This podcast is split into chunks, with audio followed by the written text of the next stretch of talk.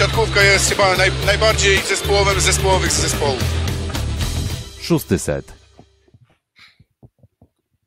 Słuchacie podcastu Szósty Set, słuchacie mm, zwieńczenia naszej serii Odliczamy do Plusliki, zwieńczenia serii, w której przedstawiliśmy w około 30 minutach każdą z drużyn e, Plusligi w sezonie 22-23. Mm, drużyn było 16, wyzwanie było niezłe, ale udało nam się dobrnąć do końca, udało się nam dobrnąć do finiszu i nie spodziewajcie się aż takiej regularności nagrań w przyszłym sezonie, nawet biorąc pod uwagę to, że jeżeli dobrze kojarzę, to rozpoczynamy takim harmonogramem, że od piątku przez chyba następne 10 dni codziennie będziecie mogli obejrzeć jakiś tam mecz plus ligi. Takiej aktywności się nie spodziewajcie, ale my dzisiaj o creme de la creme plus ligi mówimy o medalistach e, poprzedniego sezonu i chyba w opinii bookmacherów, ekspertów, zobaczymy czy też naszej, czy Kuby Filipa, to są faworyci do medalu również w tym sezonie. Mm, więc e, cieszymy się, że przeżyliście z nami tę wielką przygodę odliczania do Plus Ligi, a dzisiaj o tych trzech ostatnich drużynach Plus Ligi, czy też trzech pierwszych drużynach Plus Ligi poprzedniego sezonu opowiedzą Wam ze studia w Warszawie Piotr Zło. Ze studia w Rzeszowie Filip Korfanty, cześć. I ze studia w Warszawie Kuba Lewandowski, cześć. Mm, no to co? No to mm, moglibyśmy dużo, dużo gadać, ale szkoda trochę czasu na to, żeby owijać bawełnę. Tak jak mówiliśmy, trzy najlepsze drużyny odliczaliśmy od 16, dojechaliśmy do drużyny w tym momencie trzeciej.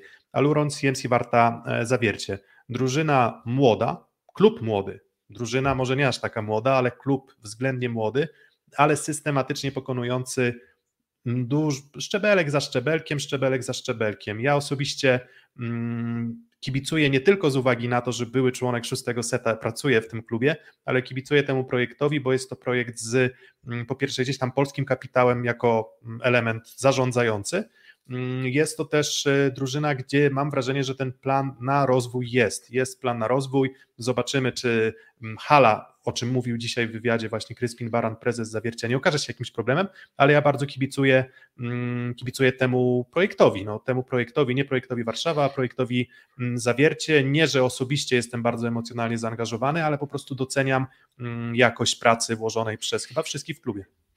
Projekt Warszawa przez dwa ostatnie sezony był w Lidze Mistrzów. Widzę dobrze się to nie skończyło, więc teraz fajnie, że będzie to ekipa z zawiercia właśnie w Lidze Mistrzów, aczkolwiek jeszcze nie wiemy, gdzie będą się odbywały mecze zawiercia w ramach y, tych rozgrywek, ale wkrótce mamy się przekonać. Prezes Kryspin Baran dzisiaj na łamach Polsatu Sport powiedział, że gdzieś wkrótce zostanie to ogłoszone, e, więc y, czekamy.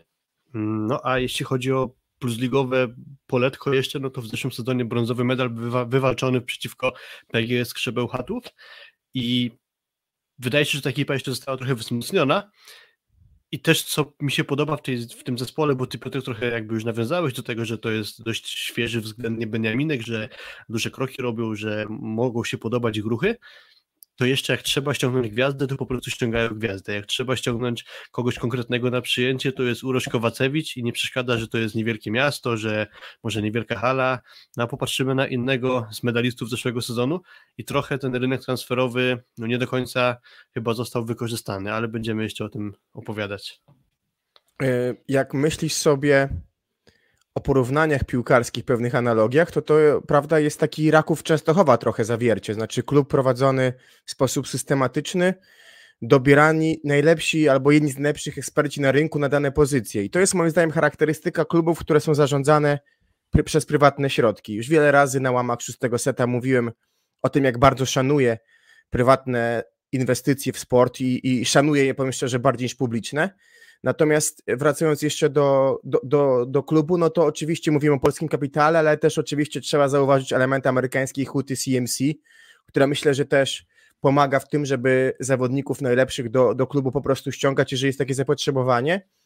I to wszystko prowadzi nas do, do wniosku, że jest to klub, który w historii startów plus lidze zaczął e, z Zaninim, potem czwarte miejsce z Markiem Lebedewem, bardzo blisko E, medalu, bo byli blisko wyeliminowania już Zaksy Kędzierzyn-Kozie w półfinale.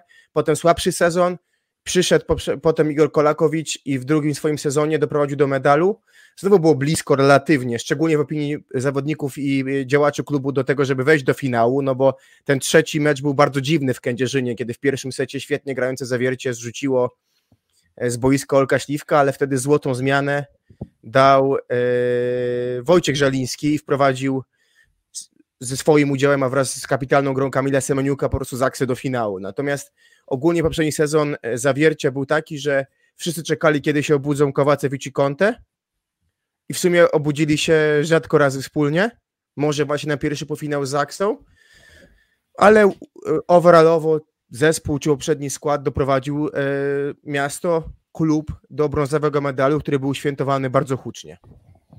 Mm, to nie był sezon też taki gład, taki, który poszedł jak spłatka, um, bo to był sezon, w którym faktycznie um, jakbyśmy mieli wskazywać, bo tak lubimy sobie wskazać gdzieś problemy mm, drużyny, czy też atuty drużyny mm, z poprzedniego sezonu, żeby zobaczyć, czy te nasze zmiany, które pokażemy, pokażemy na ekranie e, zaraz szóstego seta, czy te zmiany faktycznie gdzieś te elementy e, połatają. Natomiast Mm, nie był to łatwy sezon dla Dawida Konarskiego, na przykład, tak? który, który zaczął bardzo źle, a skończył fantastycznie.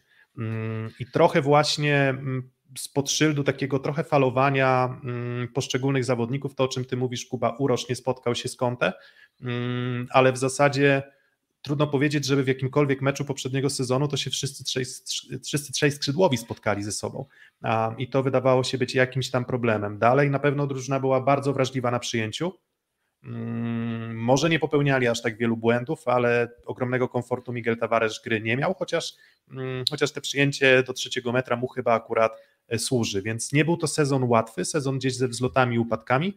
Mm, finalnie faza zasadnicza zakończona na miejscu e, czwartym, tak, w czwartym, bo, bo tak, bo tam jeden mecz wygrany w Zawierciu i drugi mecz rewanżowy z Resowią w ćwierćfinale, no i potem udało się gdzieś przeskoczyć o szczebelek wyżej z czwartego na trzecie miejsce, no i ten medal na pewno mm, myślę, że bardzo dużo energii wlał no, w serca kibiców, władz, wszystkich tak naprawdę w, w klubie. Brązowy medal dla Zawiercia na pewno znaczył, znaczy więcej niż pewnie znaczyłby dla części zawodników i dla władz na przykład PGS Krybełchat w poprzednim sezonie.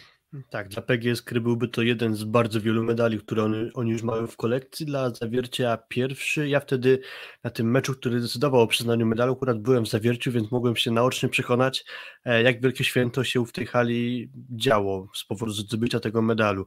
To był też sezon wielu problemów, bo dość powiedzieć o zmianie takiej, że na rozegraniu grał Uroś Kowacewicz, do tego dochodziły kontuzje kawanny, stąd też było też takie ryzyko, że w ogóle żadnego rozgrywającego e, zawiercie nie będzie miało przez dłuższy czas, no ale też oprócz tego, że grał Uroś na rozegraniu, to jeszcze ściągano dość awaryjnie Krzysztofa Bieńkowskiego.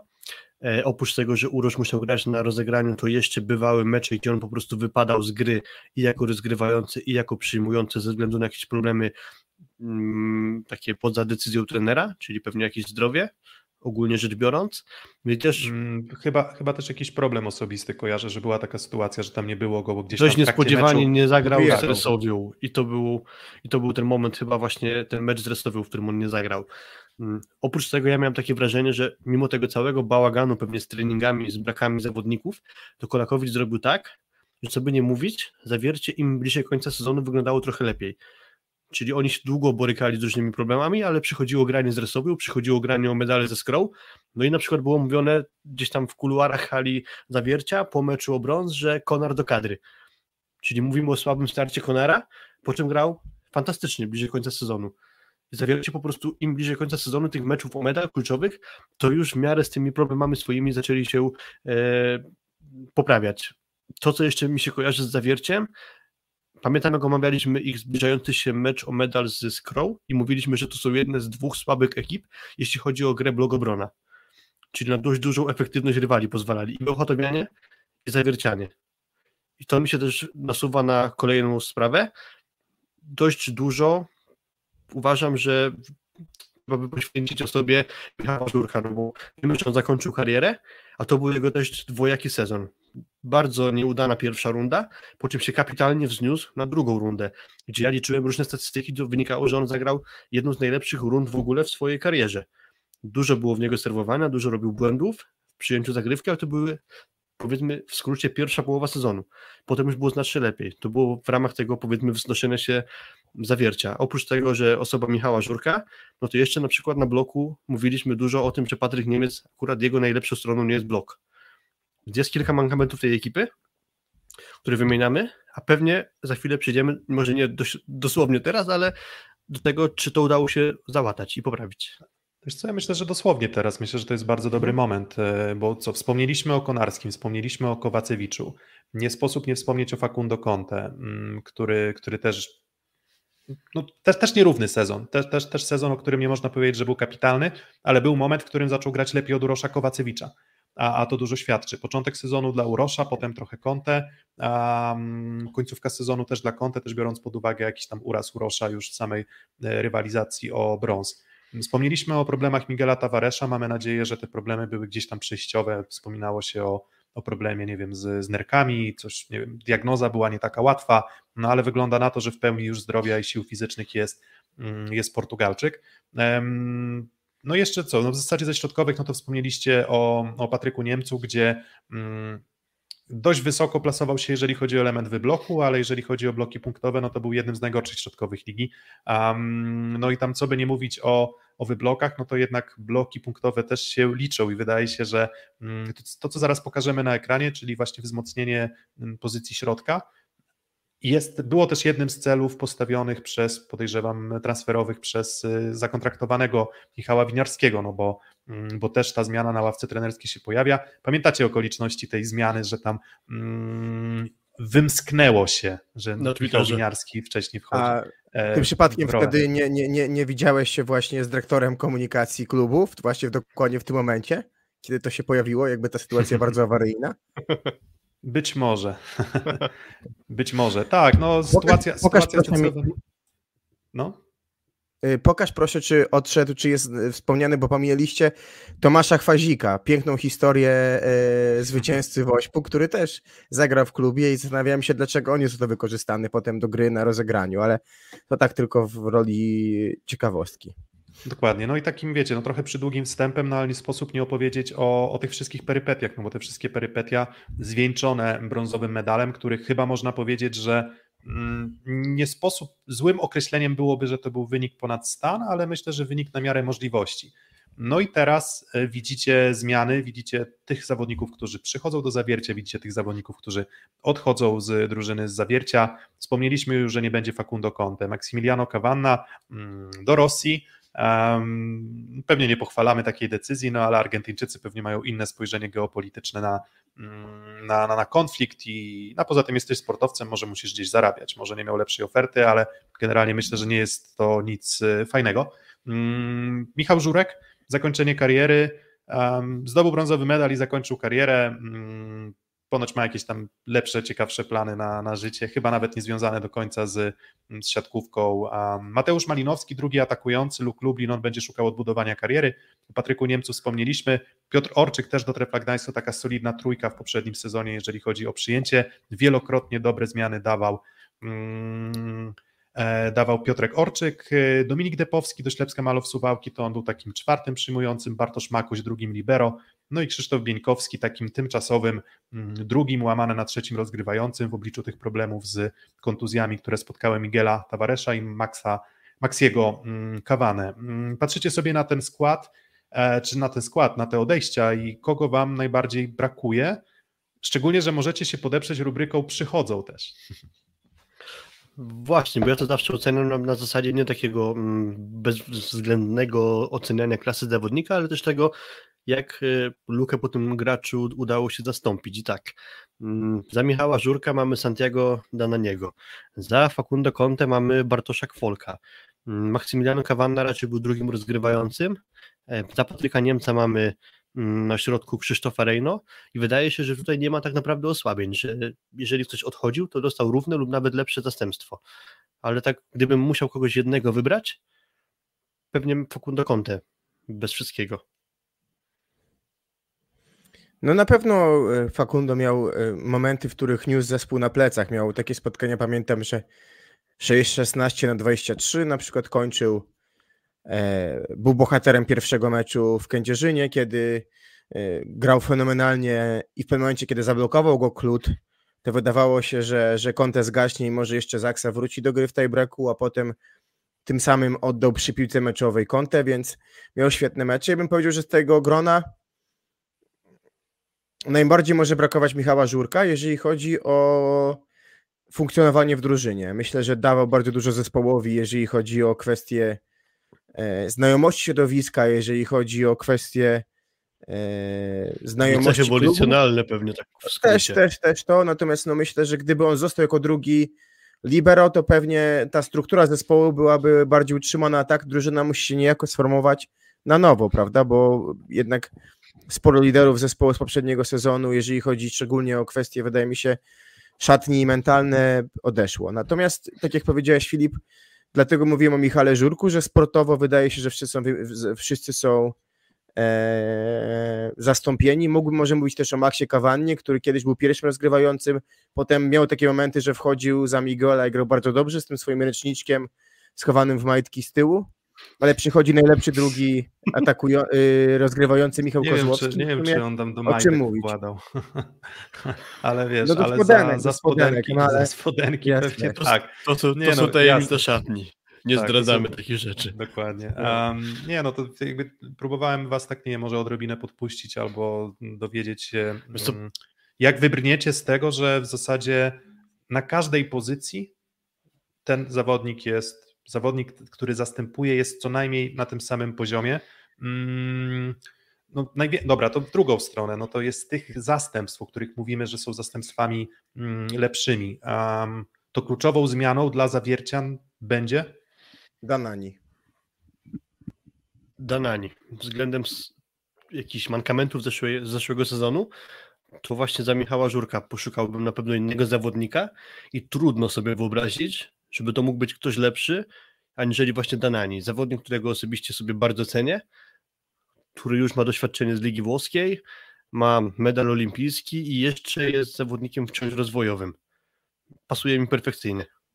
Mm, No właśnie, bo da, nie wiem, o Dananim chyba można powiedzieć, że, um, że jest absolutnie, mo, moim zdaniem, moim zdaniem, bo tam można dyskutować, ale moim zdaniem, nie wiem czy też waszym, no to jest m, bardzo ścisła czołówka na pozycji libero na świecie.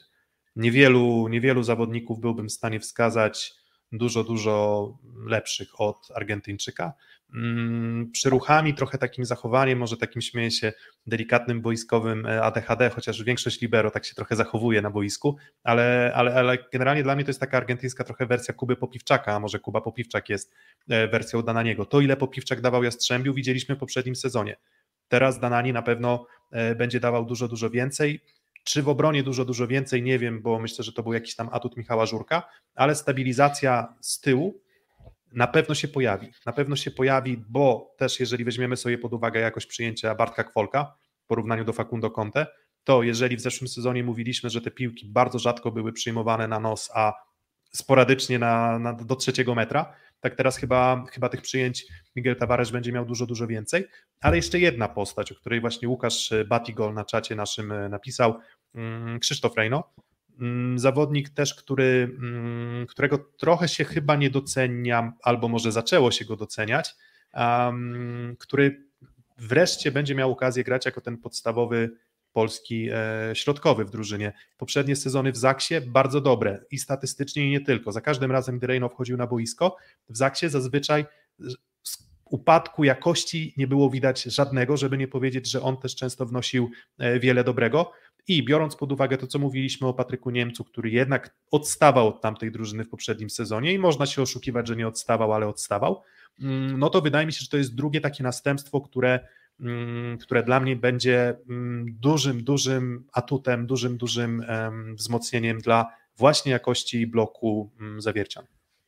Na pewno, bo mówiłeś o, y, tak jak powiedziałeś, y, jego nazwisko nie jest tak rozpoznawalne jak innych środkowych i chyba też na początku trochę inne były cele klubu, natomiast Krzysztof Rejno, który już grał też w Zawierciu, ma w sobie moim zdaniem taką jedną bardzo dużą jakość, to jest to, że on jest bardzo dobrze czytającym grę środkowym.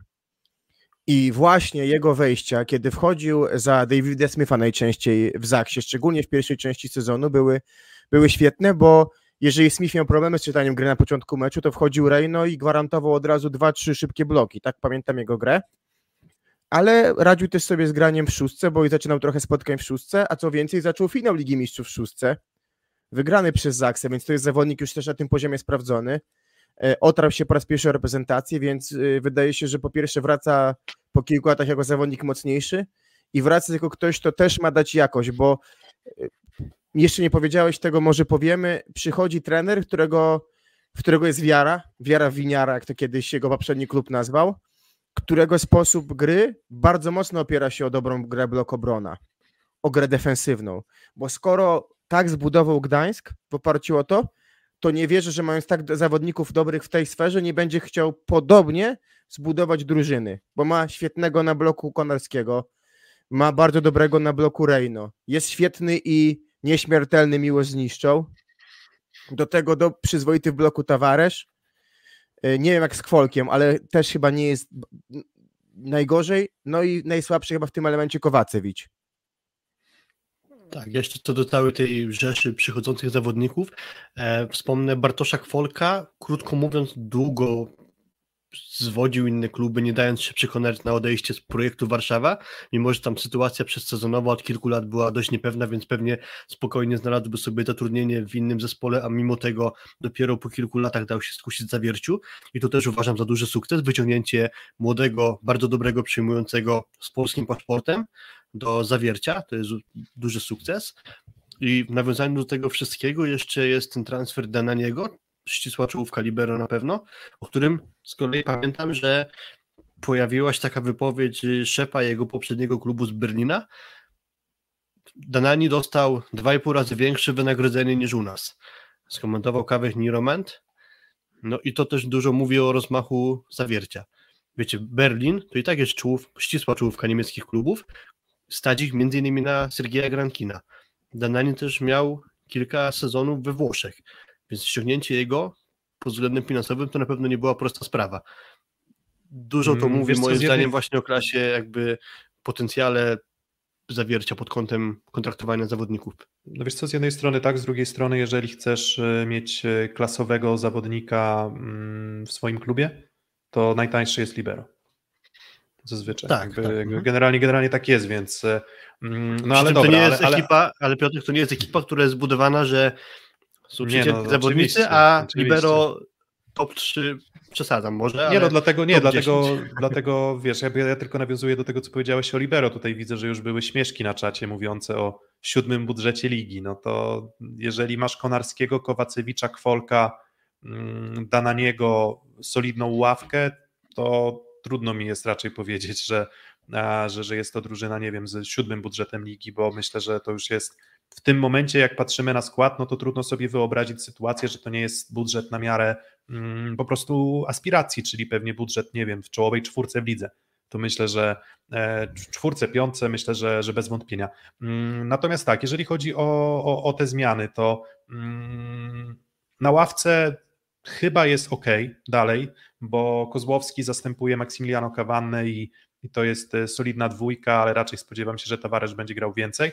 Trochę jak w zeszłym sezonie jednak Janusz z, e, z Kozłowskim też raczej, raczej Marcin Janusz e, grał prawie że od deski do deski. Jędrzej Gruszczyński przychodzi na, na drugiego libero po nieudanym sezonie w AZS-ie, ale mm, no ale pewnie też bez tak dużej presji na to, że on będzie musiał występować w podstawowej druż- w podstawowym składzie i bez takiego ciśnienia mentalnego, może właśnie Jędrzej teraz się odbuduje, natomiast bardzo trudna czeka go, mm, czeka go rola tego drugiego libero, bo myślę, że na niego będzie ciężko wygryźć, ale gdybyśmy mieli wskazać drugiego libero, no to kogo byście wskazali na pozycji drugiego libero w Plus Lidze, który mógłby legitymować się takim potencjałem, umiejętnościami jak Gruszczyński? Michał Potera? Mhm. Mm, Tak, może Michał, tak. I Michał, chyba Michał tylko on. Dokładnie, a, a, a cała reszta, no to gdzieś jednak jest już ta, ta, ta różnica, szczególnie, że tutaj mówimy też o potencjale i mówimy o zawodniku względnie młodym. Patryk Łaba, Marcin Waliński jako trzeci, czwarty przyjmujący. Tutaj trochę brakuje, myślę, wzrostu, w sensie to nie są Ale zawodnicy Łaba jest bardzo... typowo pod zagrywkę. Mm, Wiecie, był Malinowski na ławce, który miał atut wejścia właśnie z zagrywku, tak teraz będzie w jego buty trochę pewnie wchodził Patryk Łaba, tak przypuszczam. Bo, bo dwie W ogóle- kwestie z przygotowań Piotrek. Łaba wchodził i robił w bardzo wielu spotkaniach i setach udane zagrywki I, i, i wiem, że jest tak, że okres przygotowawczy okresem przygotowawczym, ale akurat zagrywka może być jakimś przykładem tego, że jest element, który on ćwiczył w Gdańsku, którego chyba Michał Winiarski też go sprowadził po prostu ze sobą do, do klubu, a Jędrzej Gruszczyński też ma za sobą świetny okres przygotowawczy i myślę, że taki sezon czyśćca też może być dla niego po prostu zbawienny. Mm, dokładnie, no myślę, że mówię, to jest sezon na przeczekanie podejrzewam dla Jędrzeja, no bo mm, polskich libero zazwyczaj się bierze, rozchwytuje. Mało kto tam chce inwestować w zagranicznych libero. No, nawet jak sobie, ostatnio sobie przeglądałem, jak często zdarzała się sytuacja, że było dwóch środkowych i libero zagranicznych w jednej drużynie i przy okazji jakby szukałem po kluczu zagranicznych libero. Wcale tych zagranicznych libero tak dużo w Polsce w Polsce nie było. Raczej zdominowana pozycja przez Polaków, więc Gruszczyński na pewno może mieć swoje nadzieje. Ale Waliński jest, y, myślę, że bardzo fajną trójką. On wraca do zawiercia, gdy grał w zawierciu, spisywał się fantastycznie, więc to powietrze mu służy. No i jedna postać, o której na pewno też musimy wspomnieć, czyli Dawid Dulski. Mm, kto wie, czy nie najlepszy atakujący pierwszej ligi w poprzednim sezonie, zawodnik wypożyczony już wtedy z zawiercia zawodnik, który będzie na pewno próbował skubać Dawida Konarskiego. Była taka śmieszna scenka rodzajowa, gdzie splasował w twarz Dawidowi Konarskiemu. Nie więc... był plasacz, znaczy był, ale... Tak, znaczy splasował, w sensie nie był to atak z wyskoku, ale siła była ogromna tego ciosu, um, więc on na pewno będzie próbował Dawida Konarskiego wygryźć i to jest chłopak, na którego trzeba zwrócić uwagę. W sensie myślę, że mm, z tej całej plejady w tym momencie prawoskrzydłowych atakujących, którzy mogą w jakimś czasie dołączyć do kadry, no to wydaje mi się, że to jest zawodnik, który ma mm, największe warunki i największy potencjał do tego, żeby, mm, żeby, żeby grać. Ułożona ręka, dobry nadgarstek, potrafi kiwnąć, dobry blok. No, nie powiem, że ma wszystko w tym momencie, bo przeskok z pierwszej ligi do plus ligi jest duży, ale ostrze sobie zęby na, na jego występy. Mam nadzieję, że będzie grał dobrze. Podoba mi się jego zagrywka. A poza tym, e, prawda, Filip w finale Memoriału Gołasia on zagrał z Zaksą i może tak nie błyszczał jak dzień wcześniej z Berlinem, no ale też nie zatonął to zupełnie. Ja tego meczu nie kojarzę dokładnie, więc tutaj nie powiem. Z kolei, e, no to jest też mistrz świata juniorów, U20, e, brązowy medalista mistrz świata juniorów i też niedawny reprezentant Polski U22 na mistrzostwach Europy Mm, w Tarnowie, które były rozgrywane. E, do tego powiedziałeś Piotrek o jego występach w pierwszej lidze, chyba 8 tytułów MVP w zeszłym sezonie, siódme miejsce jeśli chodzi o zdobycze punktowe, ponad 800 ataków w sezonie, więc solidne też otrzaskanie na poziomie pierwszej ligi. No i zobaczymy, jak to będzie przy Dawidzie Konarskim. Obstawiam trochę tak, jak powiedzieliście, że będzie miał duże grania, zwłaszcza, że meczów jest bardzo dużo w tym sezonie, więc na pewno swoje szanse dostanie. Mm, dokładnie i mm, raczej jeszcze nie wspominaliśmy o tym, że, czy nie wspominaliśmy, nie, nie myśleliśmy o tym, że ta szeroka ławka i szeroka drużyna zawierciu musi się bardzo przydać, biorąc pod uwagę to, że będzie Liga Mistrzów. I w zasadzie od rozpoczęcia Ligi Mistrzów do połowy stycznia, żeby nie powiedzieć, że dalej, jeżeli zawiercie awansuje do fazy pucharowej, można się spodziewać grania środa, sobota, środa, sobota, środa, sobota. I to będzie pierwsze tak, takie zderzenie. W Pucharach oczywiście Zawiercie już grało wcześniej, ale to nie była Liga Mistrzów. To nie, była, to nie były fazy grupowe, to były fazy pucharowe rozciągnięte na dłuższy powiedzmy horyzont e, czasowy. Mm, tutaj te, te, upakowanie tych meczów będzie bardzo duże. Plus jest też taki, że względnie, znaczy uważam, że bardzo łatwo swoją drogą grupę wylosowało zawiercie, bo Berlin Recycling Volleys jest ekipą dla mnie najsłabszą od lat. Halpagankara jest budowany wokół Nimira, ale obok niego już aż takich gwiazd nie ma. No i drużyna z kwalifikacji sama grupa dość słabych zespołów, więc myślę, że to spokojnie będzie pole do przetestowania od czasu do czasu któregoś rezerwowego. Nie trzeba będzie się bić o awans tak twardo, jak chociażby Zaksa w zeszłym sezonie w fazie grupowej. Dobra, mm, ja odpalę ankietę, a wy możecie omówić zawodników, którzy e, pozostali jeszcze. E, to ja odpalam ankietę, a wy no, słucham, e, Kuba. No, został jeszcze, zobaczcie, z, z, pozycji zostają. Mamy de facto jeden kolejny transfer. Poprzedni cały sezon Michał Szalacha stracił. Szalacha. Na, tak, tak, Szalacha stracił z uwagi na kontuzję. Wchodził tak naprawdę dopiero na pojedyncze akcje w playoffach a to był środkowy, który się przecież ocierał o kadrę, był z kadrą Heinena, miał jechać nawet na turniej finałowy do Chicago, ale wtedy kontuzja bodajże któregoś z palców e, i ściągany też jako duża nadzieja z Jastrzębia. E, do tej pory nie, nie został jeszcze okazji do grania i wydaje się, że wracają jako, jako do zdrowia, cały okres przygotowawczy przepracował. W związku z tym de facto przychodzi trzeci silny środkowy, który może rywalizować, myślę, że z powodzeniem w niektórych spotkaniach z parą Reino zniszczą, więc wydaje się, że to jest kolejna, kolejna zmiana. Zostaje miło zniszczą, który miał ze sobą świetny poprzedni sezon. Jak winą im starszy, tym lepszy.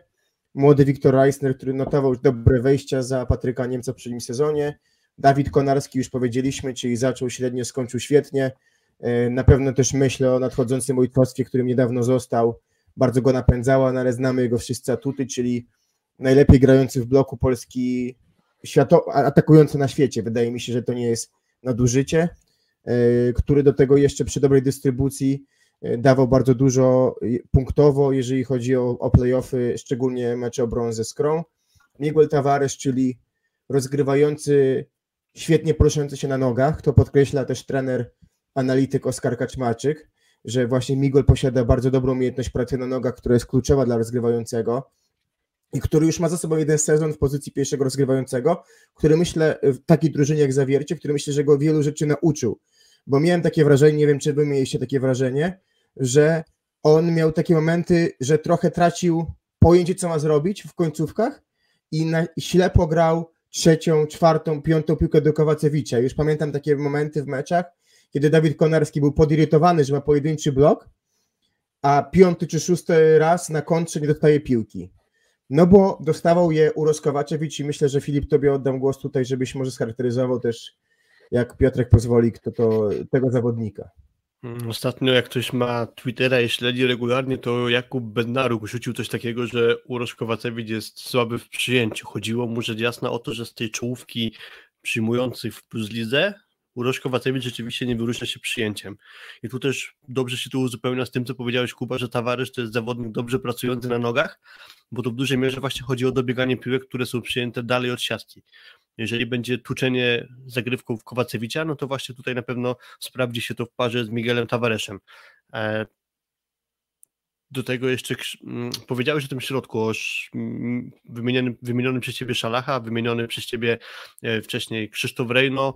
Mm, to wszystko będzie musiał dobrze pospajać Michał Winiarski, bo też na środku siatki był kiedyś w Labio, a dobrze zbyt się nie pokazał w zawierciu, więc to też kwestia poskładania tego wszystkiego e, w jedną dobrze działającą całość. Winiarski potrafi to robić, bo udowodnił to w treflu, więc tutaj ma naprawdę materiał ludzki na to, żeby to była kapitalnie działająca drużyna.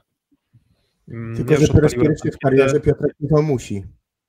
Mm, no, musi, no w zasadzie musi. No i właśnie odpalamy ankietę i zobaczymy. Um, możecie zagłosować już, um, jaki wynik Aluronu CMC zawie warty zawiercie na, na koniec sezonu.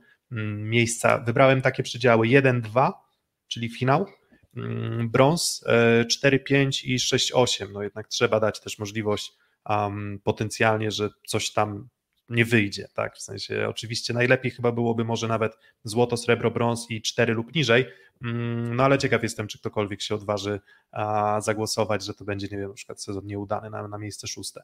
Mm, ale tak, wracając do wad atutów. Po pierwsze, to co mówisz, Kuba, Winiarski musi, mm, to jest na pewno duża różnica dla niego jakościowa. Ten ma też drużynę nie wiem, czy do końca swoją w 100%, w takim sensie, że odziedziczył jednak sobie szereg zawodników, którzy, którzy już w tej drużynie byli. Część zmian było, ale, mm, ale zawsze jest tak, że gdy trener przychodzi do, do drużyny, to on może sobie zażyczyć, nie wiem, dwóch, trzech zmian, ale wszystkie ważne kontrakty musi uszanować. Więc to nie będzie drużyna, w której, którą on sobie gdzieś tam pewnie sklei idealnie pod siebie.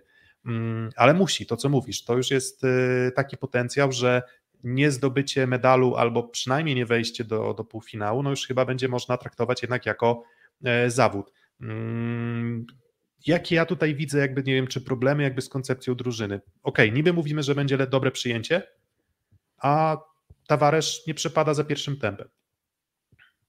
Czyli w zasadzie atut, atut przyjęcia pomoże pewnie, nie wiem, utrzymać jakość e, side-outu grając z Kwolkiem, Kowacewiczem, Konarskim, Tawaresz będzie mógł grać szybko, ale on w zasadzie radził sobie jak do tej pory z tego przyjęcia z trzeciego metra, nie wiem nawet, czy paradoksalnie nie służy mu to bardziej niż, e, niż, niż przyjęcie na nos. Wiem, że to może jakiś tam truizm, ale czasem drużyny wręcz chcą, trenerzy wręcz chcą rozgrywający piłki, które są troszeczkę oddalone od, od siatki, więc to przyjęcie oczywiście będzie lepsze.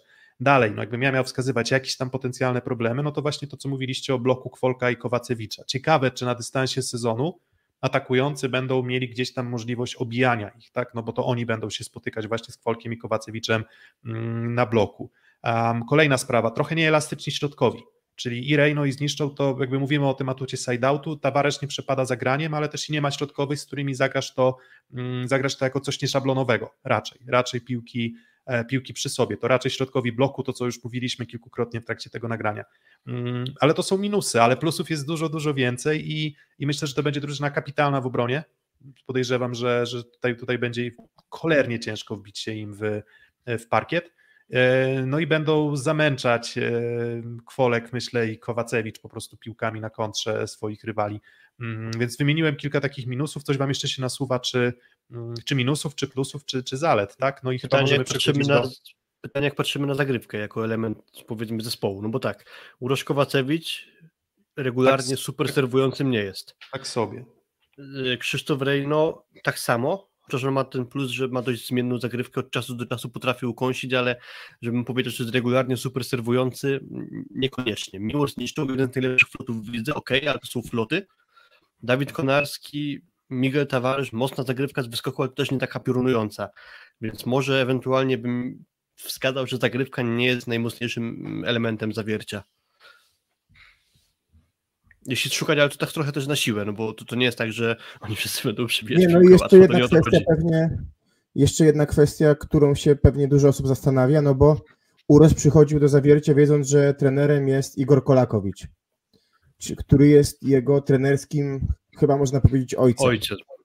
I teraz yy, yy, myślę, że Igor też znał dobre podejście do, do Urosza. Pytanie, jak sobie z tą relacją poradzi Michał Winiarski, który też był przyjmującym, natomiast jeszcze w swojej karierze trenerskiej z taką postacią e, nie miał do czynienia jako trener. Więc to jest jakieś tam jeszcze kolejne wyzwanie. Mm, natomiast jakbym mógł odpowiedzieć Piotrek, no to z jednej strony zgadzam się, jeżeli chodzi o Tawaresza i grę środkiem, no ale Kozłowski jak wejdzie lubi zagrać środkiem, więc jakby pod kątem innego rozgrywającego, no to to, to jest. Pytanie, czy, czy, czy Michał będzie rotował albo dawał szansę, bo w treflu potrafił dać szansę Kozubowi, chociaż ona wynikała głównie albo często z tego, że słabo gra kampa. No tak, ale tutaj dobra, myślę, że tutaj już utnę tę dyskusję, bo trochę wydaje mi się, że już wchodzimy w zbyt duże detale na zasadzie, co by mhm. było, jeżeli będzie drugi rozgrywający, który czasem zagra, a czasem nie zagra. Um, szeroki skład na pewno, dużo atutów na pewno, um, dużo zmian w drużynie, tutaj też wspominane na czacie, że właśnie Jan Hochwander, że jest to przymeblowany zespół, no i taka jest prawda, że jest kilku nowych, e, kilku nowych graczy. Um, no i co? No i pytanie mm, Kuba, Filip i do czatu. Wy możecie się powiedzieć w ankiecie, ale, mm, ale czego się spodziewacie? My tradycyjnie dajemy ten e, przedział trzymiejscowy. No i chyba się spodziewam, co powiecie, ale, ale poczekam. No to ja krótko, bo już dość długo o zawierciu rozmawiamy, mamy też dwie inne ekipy do omówienia. No, w zeszłym sezonie to była ekipa na brązowy medal plus digi. Teraz mówimy o tym, że wszystko zostało poprawione. Libero, środek, e, przyjęcie, mm, dobra zmiana na pozycji trenera. No, nie da się inaczej typować niż 1-3. Ja typuję, jak będziemy 1-2, ale ja w ogóle jak będziemy chyba jutro robić taką nitkę, jakie pozycje przewidujemy, to ja przewiduję jeden. Mm, to ja. Ale, a dobra, bo w Kuba już wiem, a w takim razie Piotrek powiedz twój trzymiejscowy przedział, ale też powiedz, czy bardziej pierwsze, czy bardziej trzecie miejsce. Mm, bardziej trzecie.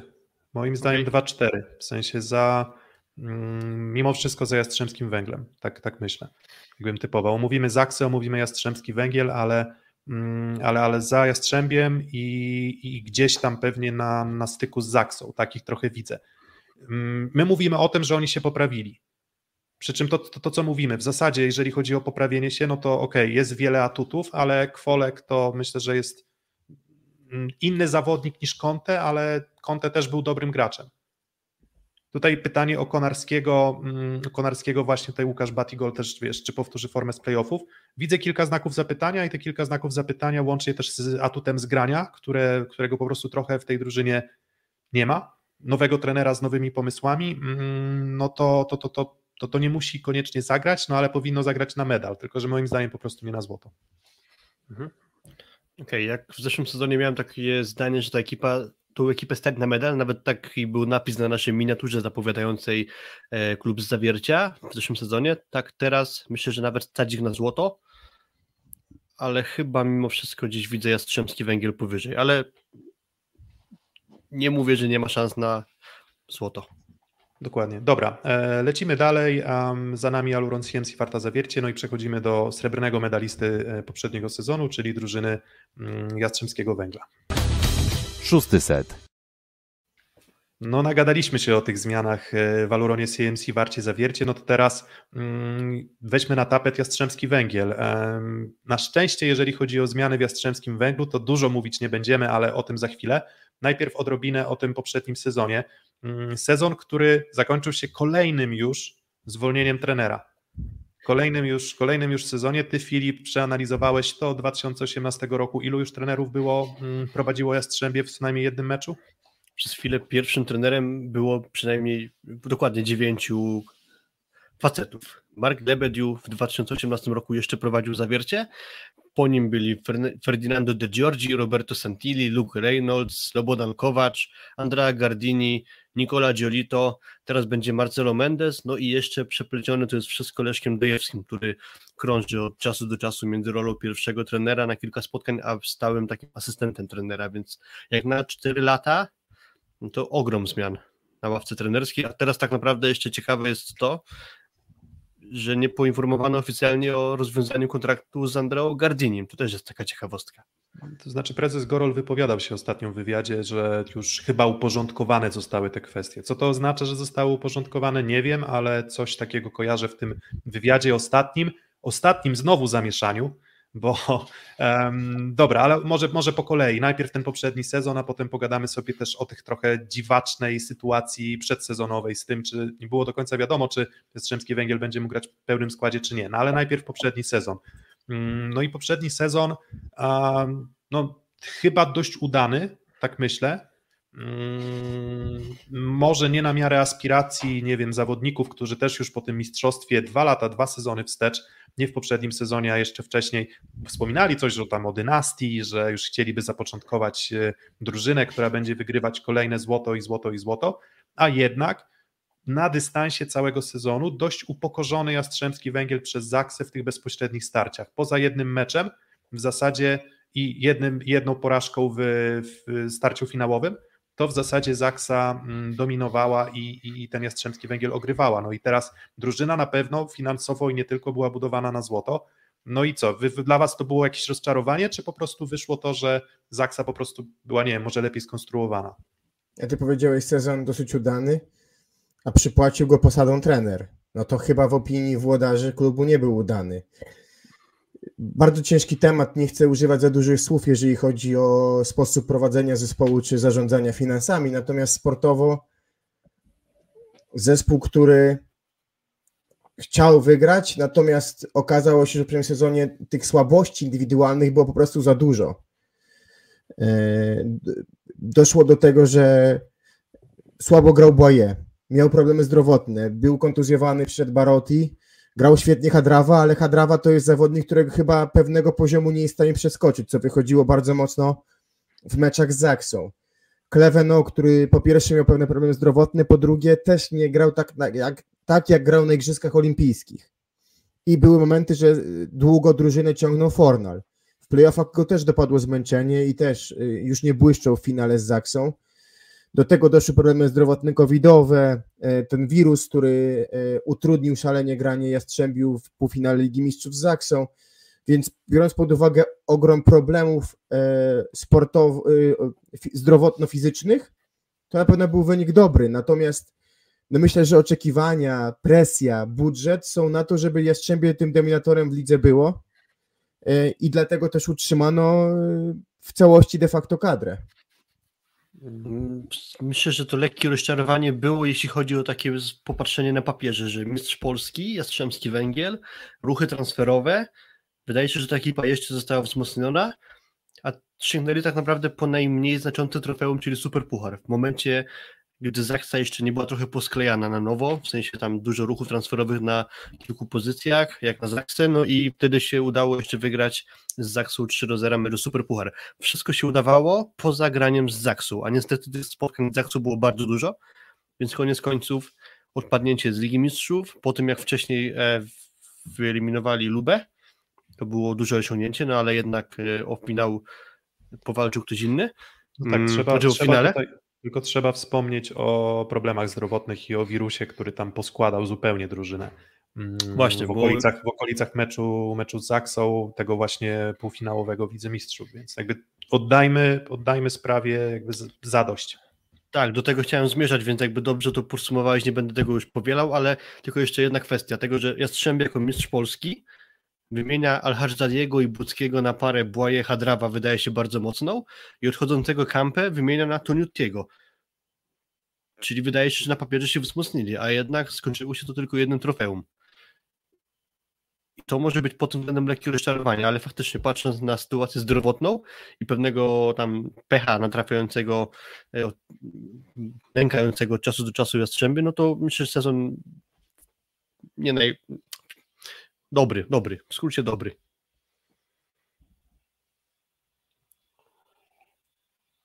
No i dobra, bo widzę, że zamilknęliście, ale będziemy przechodzić chyba do omówienia już teraz e, ruchów transferowych i jest ich bardzo niewiele, więc tutaj względem tego, co działo się w Zawierciu, to się nie nagadamy, bo roszady w zasadzie tylko na pozycji libero i na środku. Mm, E, przepraszam, dokładnie. nie na e, środku, tylko na przyjęciu. Właśnie, bo już e, właśnie trochę, trochę zepnijmy tyłki, tyłek, bo mm, tak trochę nam się to wszystko rozjeżdża. Pytanie na czacie, czemu macie trzymiejscowe przedziały, a my nie? Dlatego, że mm, my jeszcze opowiemy o tym, jak tę tabelę mniej więcej ułożymy. Mm, A dla Was, jakbyśmy dali w ankiecie przedział 1-3 dla Jastrzębia, no to chyba byłoby tam 90% wyniku, czy 95%. No to w zasadzie dlaczego mielibyśmy dawać Wam takie łatwe zadanie? Mm, Wracając, e, Szymon Biniek em, odchodzi, w jego miejsce Maksymilian Granieczny wchodzi już e, jako przyszły popiwczak. On teraz wchodzi jako wicepopiwczak, ale, ale skala talentu ponoć ogromna, mm, więc on już e, w młodym wieku będzie wchodził w rolę drugiego libero.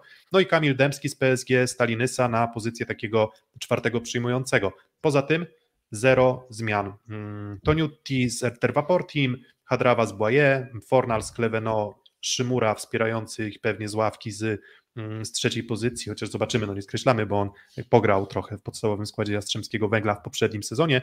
E, Juri Głader z Łukaszem Wiśniewskim i Jakubem Macyrą, no i Dawid Dryja jeszcze tutaj nam umknął na, na grafice, jest troszeczkę niżej, więc zmian nie ma praktycznie w ogóle. No i no i z tymi zmianami to tak na dwoje babka wróżyła, no bo z jednej strony to jest y, na pewno stabilizacja, a z drugiej strony, gdybyście mieli wskazać mm, jakieś tam elementy, które wymagały korekty, a według Was nie zostały skorygowane, to co by to było w poprzednim sezonie? Ja bym powiedział, że gdybym miał do wyboru dwóch takich atakujących, jak jest teraz, czyli Błaje i Hadrawa, to wolałbym wymienić ich na jednego, ale trochę lepszego. Głównie może przez pryzmat tej końcówki sezonu, gdzie ani Hadrawa nie grał dobrze, ani Błaje. Zawiedli w meczach z Zaksą finałowych, to myślę, że na pewno można powiedzieć. Więc wolałbym zamiast Błaje i Hadrawy jednego trochę lepszego atakującego, a kosztem może trochę słabszego rezerwowego. Ja bym na przykład też wolał młodszy środek, bo nie patrząc PESEL e, i Łukasz Wiśniewski i Juri Gładyr na pewno będą przygotowani świetnie do sezonu na początku, bo to jest ich charakterystyka od pewnego czasu, ale w poprzednim sezonie im dalej w las, tym wyglądało to słabiej. Jeżeli chodzi o granie na środku, zaczęły być też pewne urazy i fakt, że wraca teraz do zdrowia Dawid Dryja, czyli solidny trzeci środkowy, ale mimo wszystko przy tak wymagającym sezonie to może trochę zdrowia zabraknąć na, na granie na przestrzeni 8 miesięcy przez 3 dni. Do tego to Newty, który ewidentnie jest na fali opadającej. Myśmy o tym rozmawiali wielokrotnie, nawet ja mówiłem o tym, że chyba Zaksa idealnie złapała timing, kiedy wymienić go na Janusza, czyli na młodszy i chyba już lepszy model. Mm, No i to też w poprzednim sezonie było widać, że to Newty gra w wielu meczach słabo, szczególnie w meczach z Zaksą grał słabo.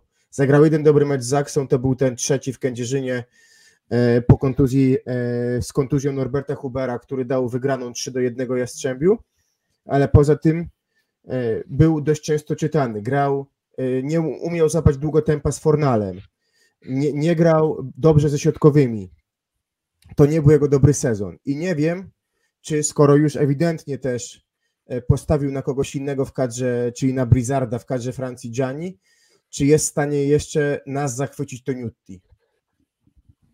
Mm, To znaczy, czy nas jest w stanie zachwycić, to akurat myślę, że tak, bo, bo, bo, bo spodziewam się, że mm, czy inaczej.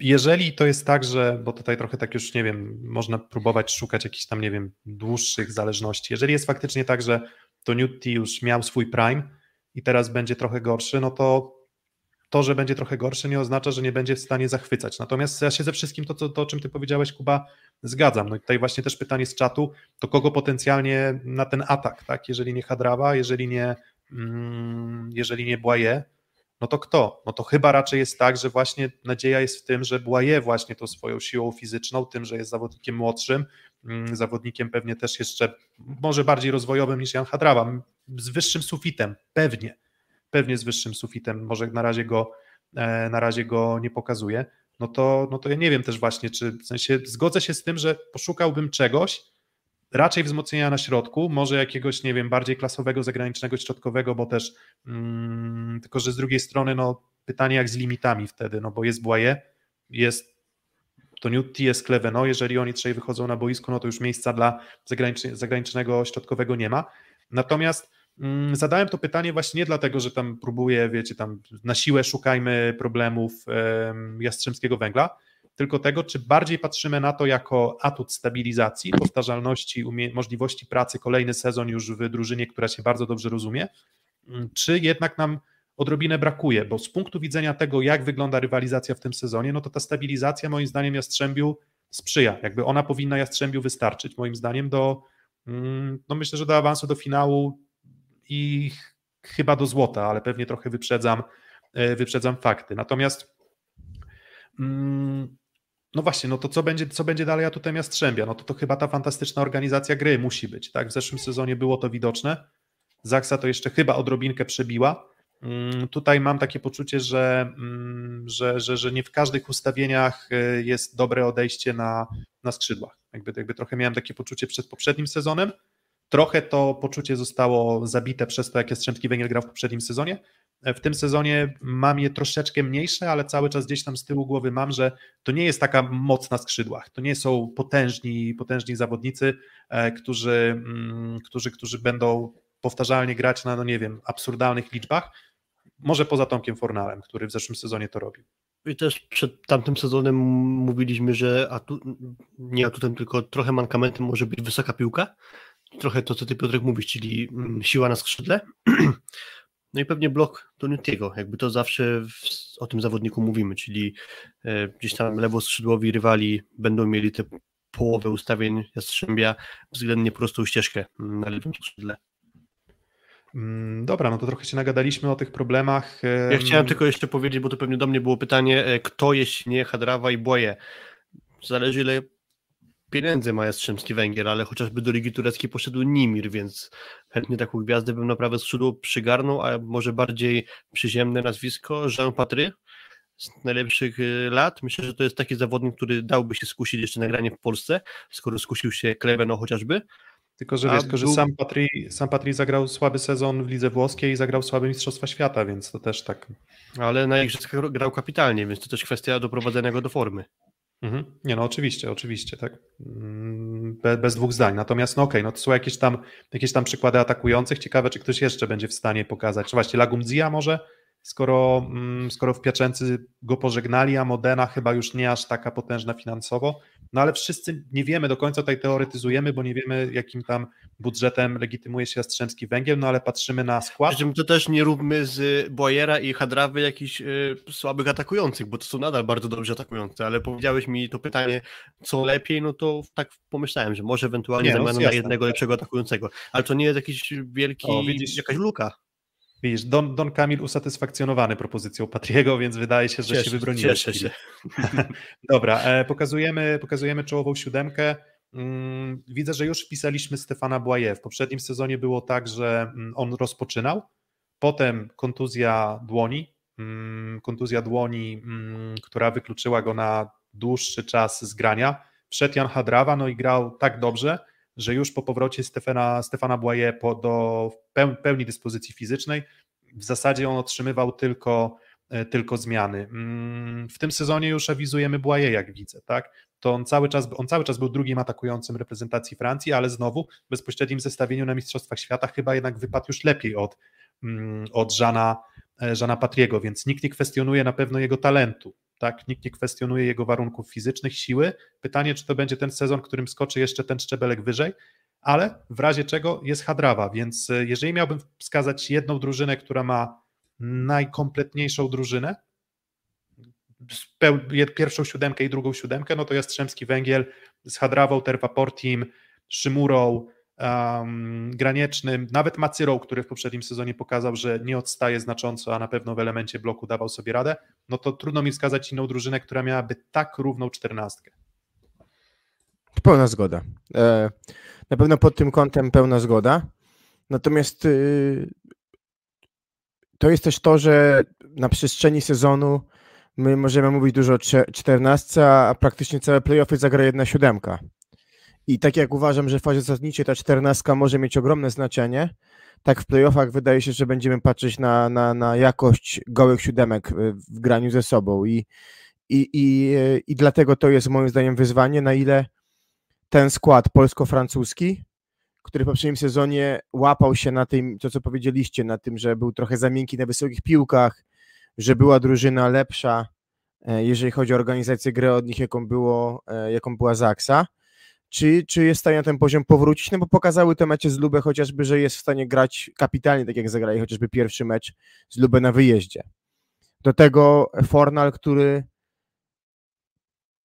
ma przed sobą pewnie sezon jeszcze istotniejszy niż poprzedni, w którym już miał momenty fenomenalne, chociażby mecze z Lubę, e, chociażby środek sezonu. E, I jeżeli chce powalczyć, a pewnie ma taką ambicję, żeby powalczyć jednak o wyjściową siódemkę kadry, no to też sezon, w którym będzie ciągle porównywanie go z Olkiem Śliwką czy z Kamilem Semeniukiem e, we Włoszech.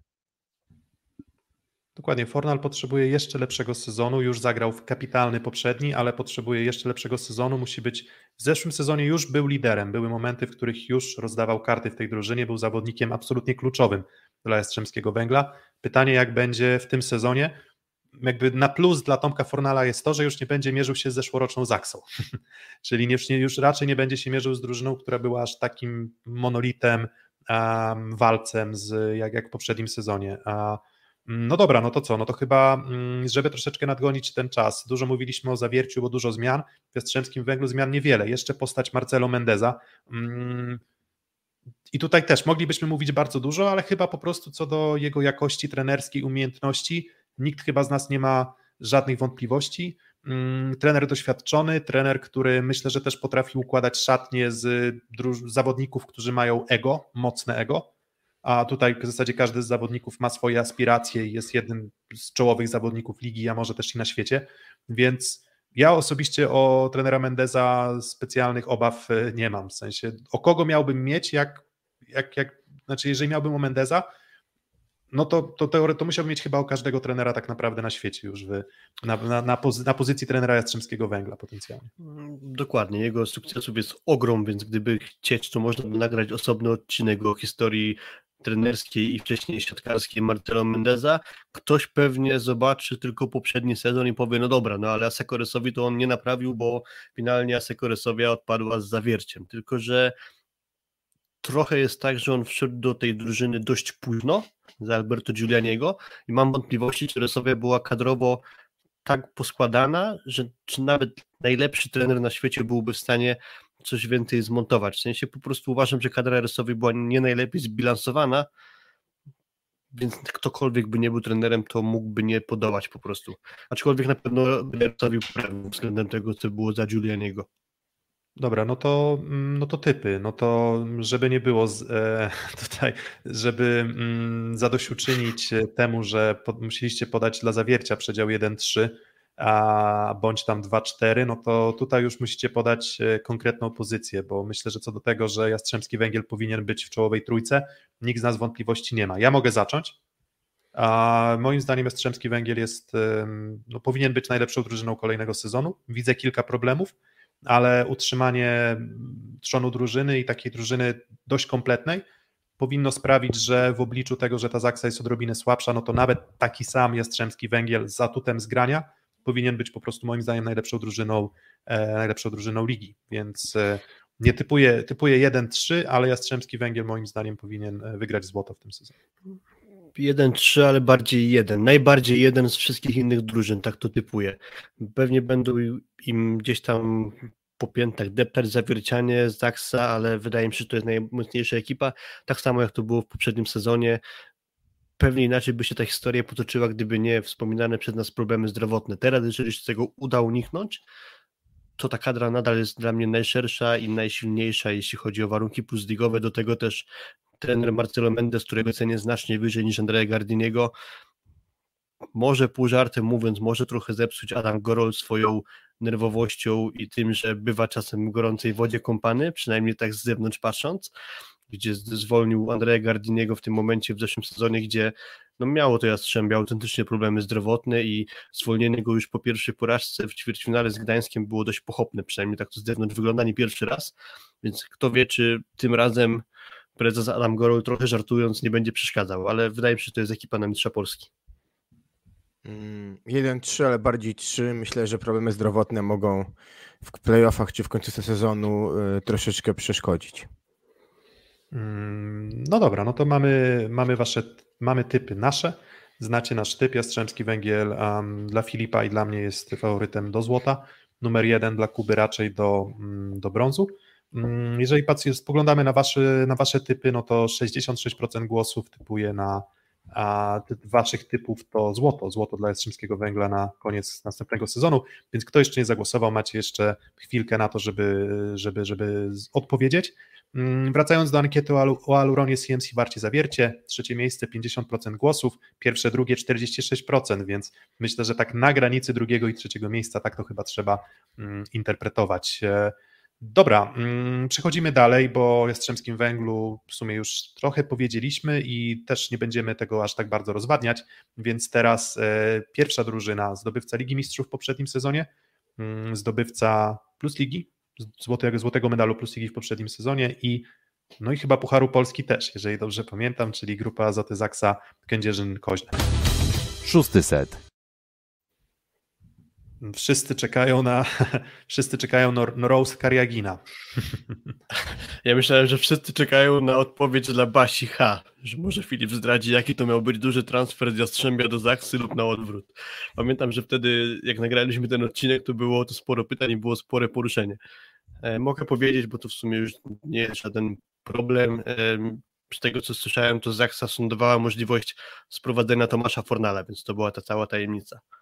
Dokładnie. Możecie, możecie, możecie wyłączyć transmisję.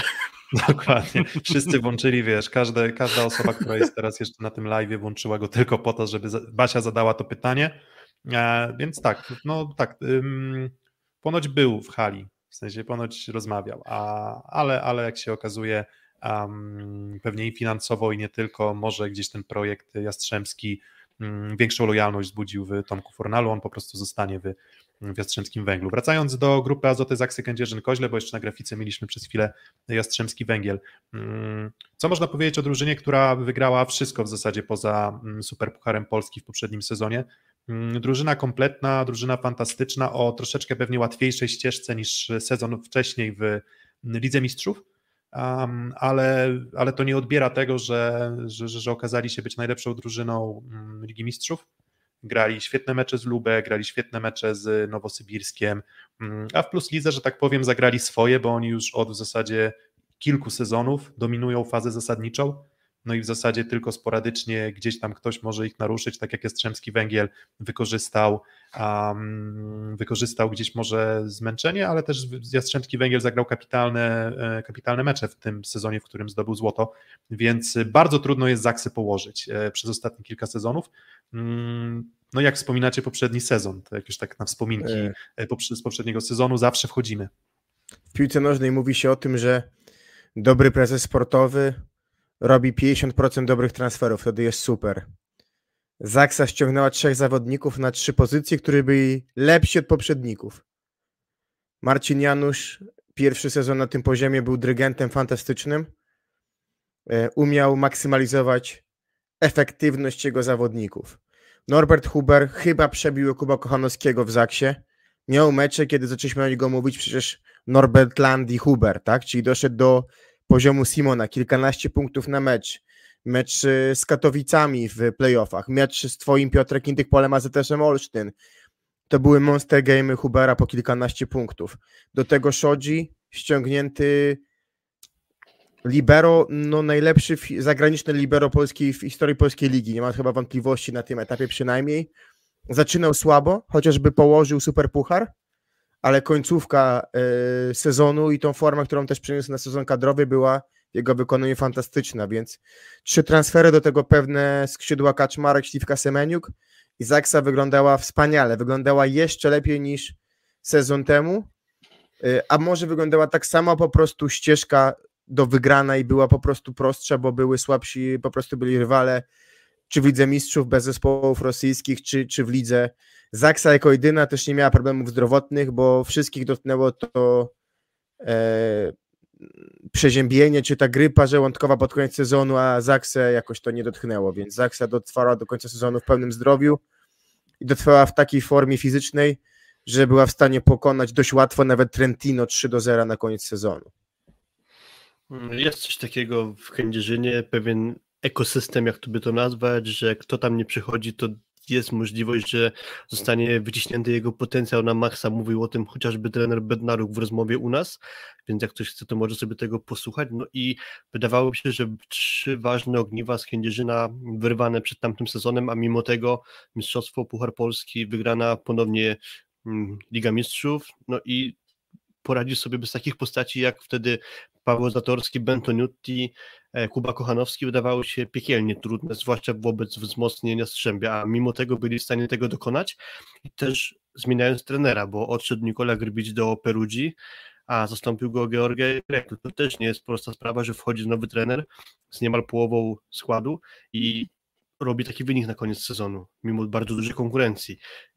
Pamiętam też z Zaksy to, że nie najlepiej zaczęli. Nawet już pomijając ten wynik super pucharu, że przegrali z Jastrzębiem, ale pamiętam początki, gdzie Marcin Janusz nie wyglądał jeszcze tak dobrze jak na koniec sezonu, to jest jakby naturalne. Pamiętam Erika Szodziego, o którym dużo mówiliśmy, że jeszcze w tym przyjęciu nie funkcjonuje najlepiej. Wspominaliśmy o tym, że chociażby tam gdzieś w pierwszej strefie, jak już zostawiony Szodzi, to e, Zaksa jest wrażliwa w przyjęciu. Mm, Wspominaliśmy chyba dość często, że Aleksander Śliwka ma, ma trochę gorszy sezon w przyjęciu, więc to też tak było, że jakieś tam mankamenty w Zaksie się dało wyciągnąć, ale mimo tego i tak się to złożyło na fantastyczny sezon i znowu mamy jakieś osłabienie w postaci Kamila Semeniuka, jego transfer do Perugii. Zobaczymy, jak teraz ten ekosystem będzie w stanie zadziałać i wciągnąć w formację przyjęcia kogoś nowego, ale znów wydaje się być zadanie bardzo trudne w zastąpieniu A jeszcze Kamila. Piotrek, jak pozwolisz, bo było tak, że poza Kamilem Semeniukiem, który miał sezon turbo równy, były mecze, były falowania zawodników, ale co było niesamowite, na początku ciągnął dużo Kaczmarek, potem były mecze, które właściwie wygrywał e, Semeniuk, potem były mecze, które wygrywał Huber, miał mecze fantastyczne Śliwka, jak Huber zagrał gorzej, to na początku sezonu, znaczy jak, Huber, jak na początku sezonu słabo grał Smith, wchodził Reino, dawał dużo, pod koniec sezonu jak Huber grał słabiej, Smith wygrywał mecze, chociażby finałowe z Jastrzębiem, no była zastępowalność fenomenalna w zespole. Niewidoczna przeze mnie w innej drużynie takiej. No tak, no ogólnie jest też tak, że mm, jakby jak gdy ja myślę o siatkówce jako takiej, no to jednak e, posiadanie alternatyw, jakby każdy zawodnik faluje. Nie ma, nie ma zawodników, którzy graliby uśredniono zawsze idealne. To jest kwestia szczęścia, dyspozycji dnia, czegokolwiek. W Zaksie było tak, że te wszystkie problemy udawało się gdzieś tam wyważyć.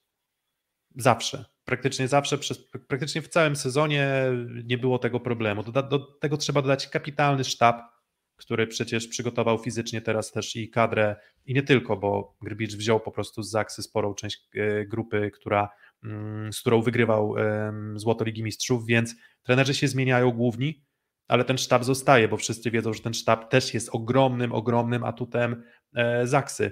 Mm, Więc y, no to jest drużyna pełną gębą, e, trochę tak jak, e, mm, jak, jak też powiedział, mm, jeżeli chodzi o Zaksę, to jak to ktoś powiedział z, ze środowiska, że to jest drużyna, w której każdy do tej pory, tak do tej pory było w tych ostatnich kilku sezonach, już pięciu chyba, że to są drużyny tak mocno zżyte ze sobą, że tam każdy pójdzie za drugą osobą w ogień. Nawet jak trochę, trochę na przekór logiki, tak? Nawet jak na Twitterze widzimy gdzieś tam jakieś przepychanki, to oni po prostu idą w ogień. I ta myśl mi się bardzo, bardzo spodobała i ta drużynowość była atutem Zaksy i ona też na pewno pozwalała Zaksie robić to, z czego tak naprawdę słynęli, czyli nie tylko wymiatać na skrzydle, ale też tworzyć pewien system gry defensywnej, który po prostu rywali zamęczał do bólu. I to, co jeszcze kolejną rzeczą jest to, że to nie jest tylko kwestia tego, czy masz dobry plan taktyczny, ale też posiadania zawodników, którzy ten plan taktyczny potrafią wykonać i w Zaksie potrafili, więc potrafili wybrać słabe strony mm, poszczególnych rywali, dobrze przygotowywać się do tych spotkań kluczowych. Moglibyśmy się rozpływać i rozpływać nad Zaksą, no ale przechodzimy do kluczowego pytania, bo zaraz pokażę, mm, pokażę różnicę w składzie. No i wszyscy wiedzą, że Kamil Semeniuk odchodzi do, do Perugii. On wygrał w Zaksie wszystko um, i, i, i, szuka nowych wyzwań, po prostu szuka nowych wyzwań, szuka pewnie też kontraktów euro, bo, bo, bo, bo Zaksa um, pomimo tego, że jest fantastycznie zorganizowanym klubem, to, to chyba nie płaci najwięcej, a na pewno nie płaci tyle, co taki gigant jak, e, jak Perugia. Um, Odchodzi Semeniuk, odchodzi Reino. Reino nie jest pewnie aż takim dużym problemem, no bo on i tak był tym takim drugim łamane na trzecim środkowym, zostaje Smith, zostaje Huber, który się musi zrehabilitować, ale będzie też Paszycki, ale wszyscy mówią o Kamilu Semeniuku, no i zostaje Śliwka, zostaje Żeliński i zostaje Staszewski, i głosy, czy może Russell, czy Anderson, czy, czy Potnicki, gdzieś tych pogłosek, czy może Esfandiar, tych pogłosek o tym, kto potencjalnie mógłby być tym czwartym przyjmującym, czy też nie tyle czwartym, co uzupełnieniem składu zawodnikiem, który zastąpi Semeniuka, było ogrom. Stanęło na Denisie Kariaginie. Mm, no i, no i co wy sądzicie o, o tym transferze? W sensie, jaka logika jest też tego transferu?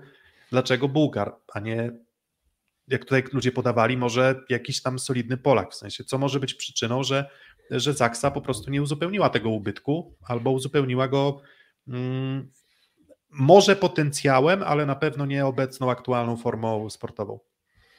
Jak gdzieś może trochę stanę z boku i spróbuję na to spojrzeć z dystansu, a nie z perspektywy tego, co faktycznie się działo, bo gdyby ktoś miał komplet informacji i był w stanie opisać, co dokładnie działo się w kuluarach w kontekście zastępstwa Semeniuka, to myślę, że jakaś dobra, gruba książka mogłaby na ten temat powstać, też biorąc pod uwagę, jak od dawna było wiadomo, że Kamil Semeniuk opuści Zaksę, natomiast patrząc na to z dystansu, to Zaksa jest właśnie takim klubem, że ten cały ekosystem wymaga też odpowiednich postaci, czyli nie weźmiemy tam każdego i też jest pewna selekcja zawodników, tak mi się wydaje, czyli patrzymy na charakter graczy, na to, co oni potrafią, czyli że muszą być odpowiednio wszechstronni, że nie może tam być zawodników jednowymiarowych, bo już nie będą pasowali do końca do tego systemu, więc tam musiało być dużo jakby przesiewu wśród zawodników, którzy ewentualnie mogą tam trafić, to po pierwsze. Po drugie, Zaksa powiedziałeś Piotr coś takiego, że może to nie jest klub, który jest w stanie najwięcej zapłacić za jeden kontrakt, bo być może też i tak środki finansowe, jak na ten poziom, mimo wszystko są dość ograniczone, a też weźmy pod uwagę, że Zachsa długo jest w stanie jednego zawodnika u siebie trzymać, czyli działa na zasadzie przedłużanych kontraktów. Jak przedłużasz kontrakt, to trzeba dawać podwyżki, zwłaszcza, że też dużo bazują na Polakach, więc obstawiam, że zawodnicy, nie wiem, zostający jak Aleksander Śliwka czy Łukasz Kaczmarek chociażby, no to swoje odpowiednio sezon w sezon musieli więcej dostawać, więc ten pułap finansowy być może też był taki, że nie byli w stanie sięgnąć chociażby po, nie wiem, Mata Andersona, który dostał na pewno lukratywny, turbo lukratywny kontrakt w Rosji, skoro zgodził się tam pojechać. Zenita Sankt Petersburg. Więc pierwsza sprawa to jest aspekt finansowy, druga nie, sprawa to jest tam, aspekt. On tam pojechał tylko dlatego, że ma tam przyjaciół w Rosji, no, których wiesz, przez wiele lat gry w Kazaniu poznał. To na pewno nie chodzi o dolary. Nie, wiesz co, nie, nie komentujmy transferów do Rosji, bo, bo szkoda w ogóle i, i czasu no, antenowego. No, właśnie, Kuba, Kuba jak, twoje, jak twoje spojrzenie? W sensie, my trochę poruszaliśmy ten temat, pamiętasz, w trakcie tego naszego live'a Polska-Tunezja. I tam to pytanie padło właśnie też o Szokariagina, więc my trochę się tam powtarzamy, natomiast ciekaw jestem też no, Możemy się powtórzyć też dlatego, że dokładnie kwota na przedłużenie. E, wydaje się, że czas na Polaków, na wykup Polaków z klubów był raczej w kwietniu niż e, we wrześniu. I, I wtedy może można byłoby wykupić kontrakt, nie wiem, Kuby Szymańskiego z Katowic czy kogoś innego. Pewnie już dość późno było, a też wiemy, że w polskiej lidze przynajmniej wydaje się Zaksa stara się zachowywać zasady gry i nie działa tak jak Halban Kankara, tak, że próbuje wykupywać zawodników już w momencie, kiedy nie ma nikogo innego dostępnego na rynku, więc Myślę, że na to po prostu był czas y, wczesną wiosną czy wiosną. A temat odejścia Kamila Semeniuka był pewnie zna, znany już w grudniu, prawda, bo te, te kuluary znamy, także grudzień Białgorod, jeszcze z Dzianim Kretu, wtedy też pomysł tego, żeby ściągnąć Semelwuo.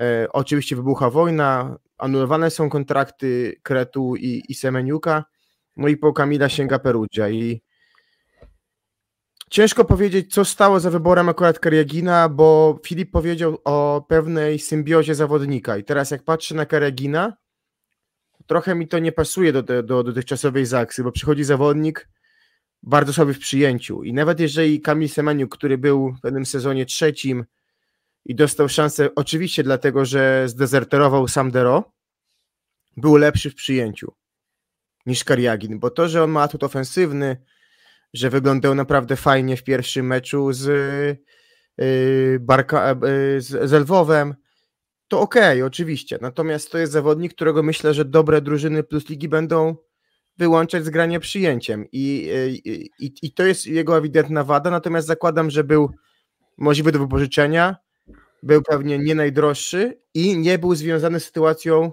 rodzinną, bo wyobrażam sobie, że chociażby z jego klubu może prędzej można było ściągnąć Davis Kibę, tak? Ale wiemy, że ma małżonkę, która też gra w Monzy. Więc znowu kombinowanie z małżonką, która miałaby grać gdzieś w Polsce, też łatwe nie jest, więc, e, więc sytuacja rynkowa była trudna, a w sytuacji rynkowej, no to trochę jak na rynku pracy z pracownikami. No to też siatka są tylko pracownicy i jeżeli rynek jest taki, a nie inny, masz określony budżet, no to jeżeli musisz się w tym budżecie zmieścić, a nie ma nikogo innego, no to kogo bierzesz? Chyba kogoś młodszego, kto może być po prostu lepszy. Chociaż ja też... Piotrek wypożyczenie roczne bez przedłużenia, no bo to nie wskazuje jakby inwestycji do końca w tego zawodnika, jeżeli to jest prawda. Ja tylko jeszcze uzupełnię, bo mówiłem o tym charakterze, o charakterystyce zawodnika i o tym, że może nie mają najwięcej kasy i właśnie tu jest taka jakby taki kompromis, czyli ok, nie płacimy dużo, więc mamy też zawodnika, który nie jest aż tak w 100% dla nas pasującym, czyli no nie wzięto gościa za ogromne pieniądze, który do końca do akcji nie pasuje, tylko właśnie z tego, co zostało, to wybrano Kariagina, który ma swoje mankamenty, ale przynajmniej za niego nie przypłacamy i pewnie nie traktują go jako inwestycja długofalowa, bo, bo tak jak tutaj się cały czas powtarza, to raczej wróci po jednym sezonie do Monzy, przynajmniej tak można przypuszczać.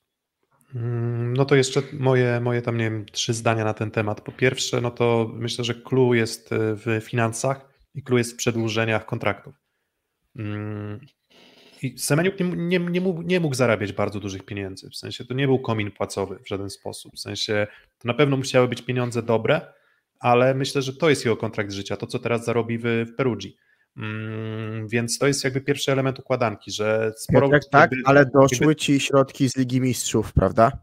No wiesz co, tak, doszły ci środki z Ligi Mistrzów, ale z drugiej strony mm, też myślę, że budowanie klubu.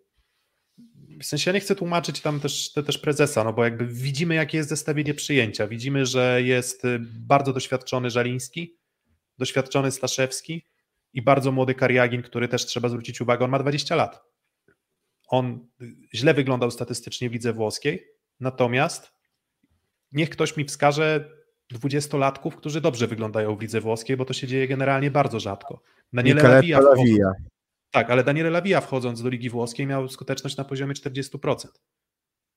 Ale Więc... on jest rówieśnikiem Kariagina teraz już, no ale okej, okay, no, rozumiem no, no tak, no on jest, no on jest, wiesz, no on jest, nie, no nie jest rówieśnikiem Kariagina, Kariagin jest 2002, a Lavia chyba ma 23 lata już, tak? Czy wspomniany przez Was Dawid Skiba też 2001 rocznik, a ma, miał lepszy sezon w Monzie aniżeli Kariagin, ale, ale... No tak, ale to już jest, ale to już jest sezon dłużej. Masz rację, masz rację. Ale to już jest sezon dłużej. Um, więc jakby zmierzam do tego tak, Kariagin to jest taka inwestycja na zasadzie może wypali, może nie wypali. W sensie dajemy mu rok, to będzie jego drugi sezon seniorskiego grania, w drugim, w trzecim sezonie zawodnicy zazwyczaj robią postęp. Może on w niektórych ustawieniach pomoże. Może jeżeli on się sprawdzi, to będzie jakąś tam naszą alternatywą na, na kolejne sezony. Natomiast nie mówmy, że to jest, nie wiem, jakiś tam parodysta, bo spój, mówię, spójrzmy na wielu młodych zawodników i wydaje się, że oni nie potrafią nic, bo po prostu zderzają się z, mm, zderzają się z seniorską siatkówką, więc ja tutaj trochę, trochę będę go bronił, bo, bo to jest potencjał, a nie poziom tu i teraz. jakby w takim kontekście analizuję ten transfer. A druga sprawa, że mm, jakby biorąc pod uwagę te podwyżki i tak dalej, biorąc pod uwagę, że Semen wcale tak dużo nie zarabiał, no to ilu tak naprawdę zawodników Zaksa mogłaby ściągnąć na poziomie? Zaksa nie przepada za ściąganiem niezłych graczy. Raczej.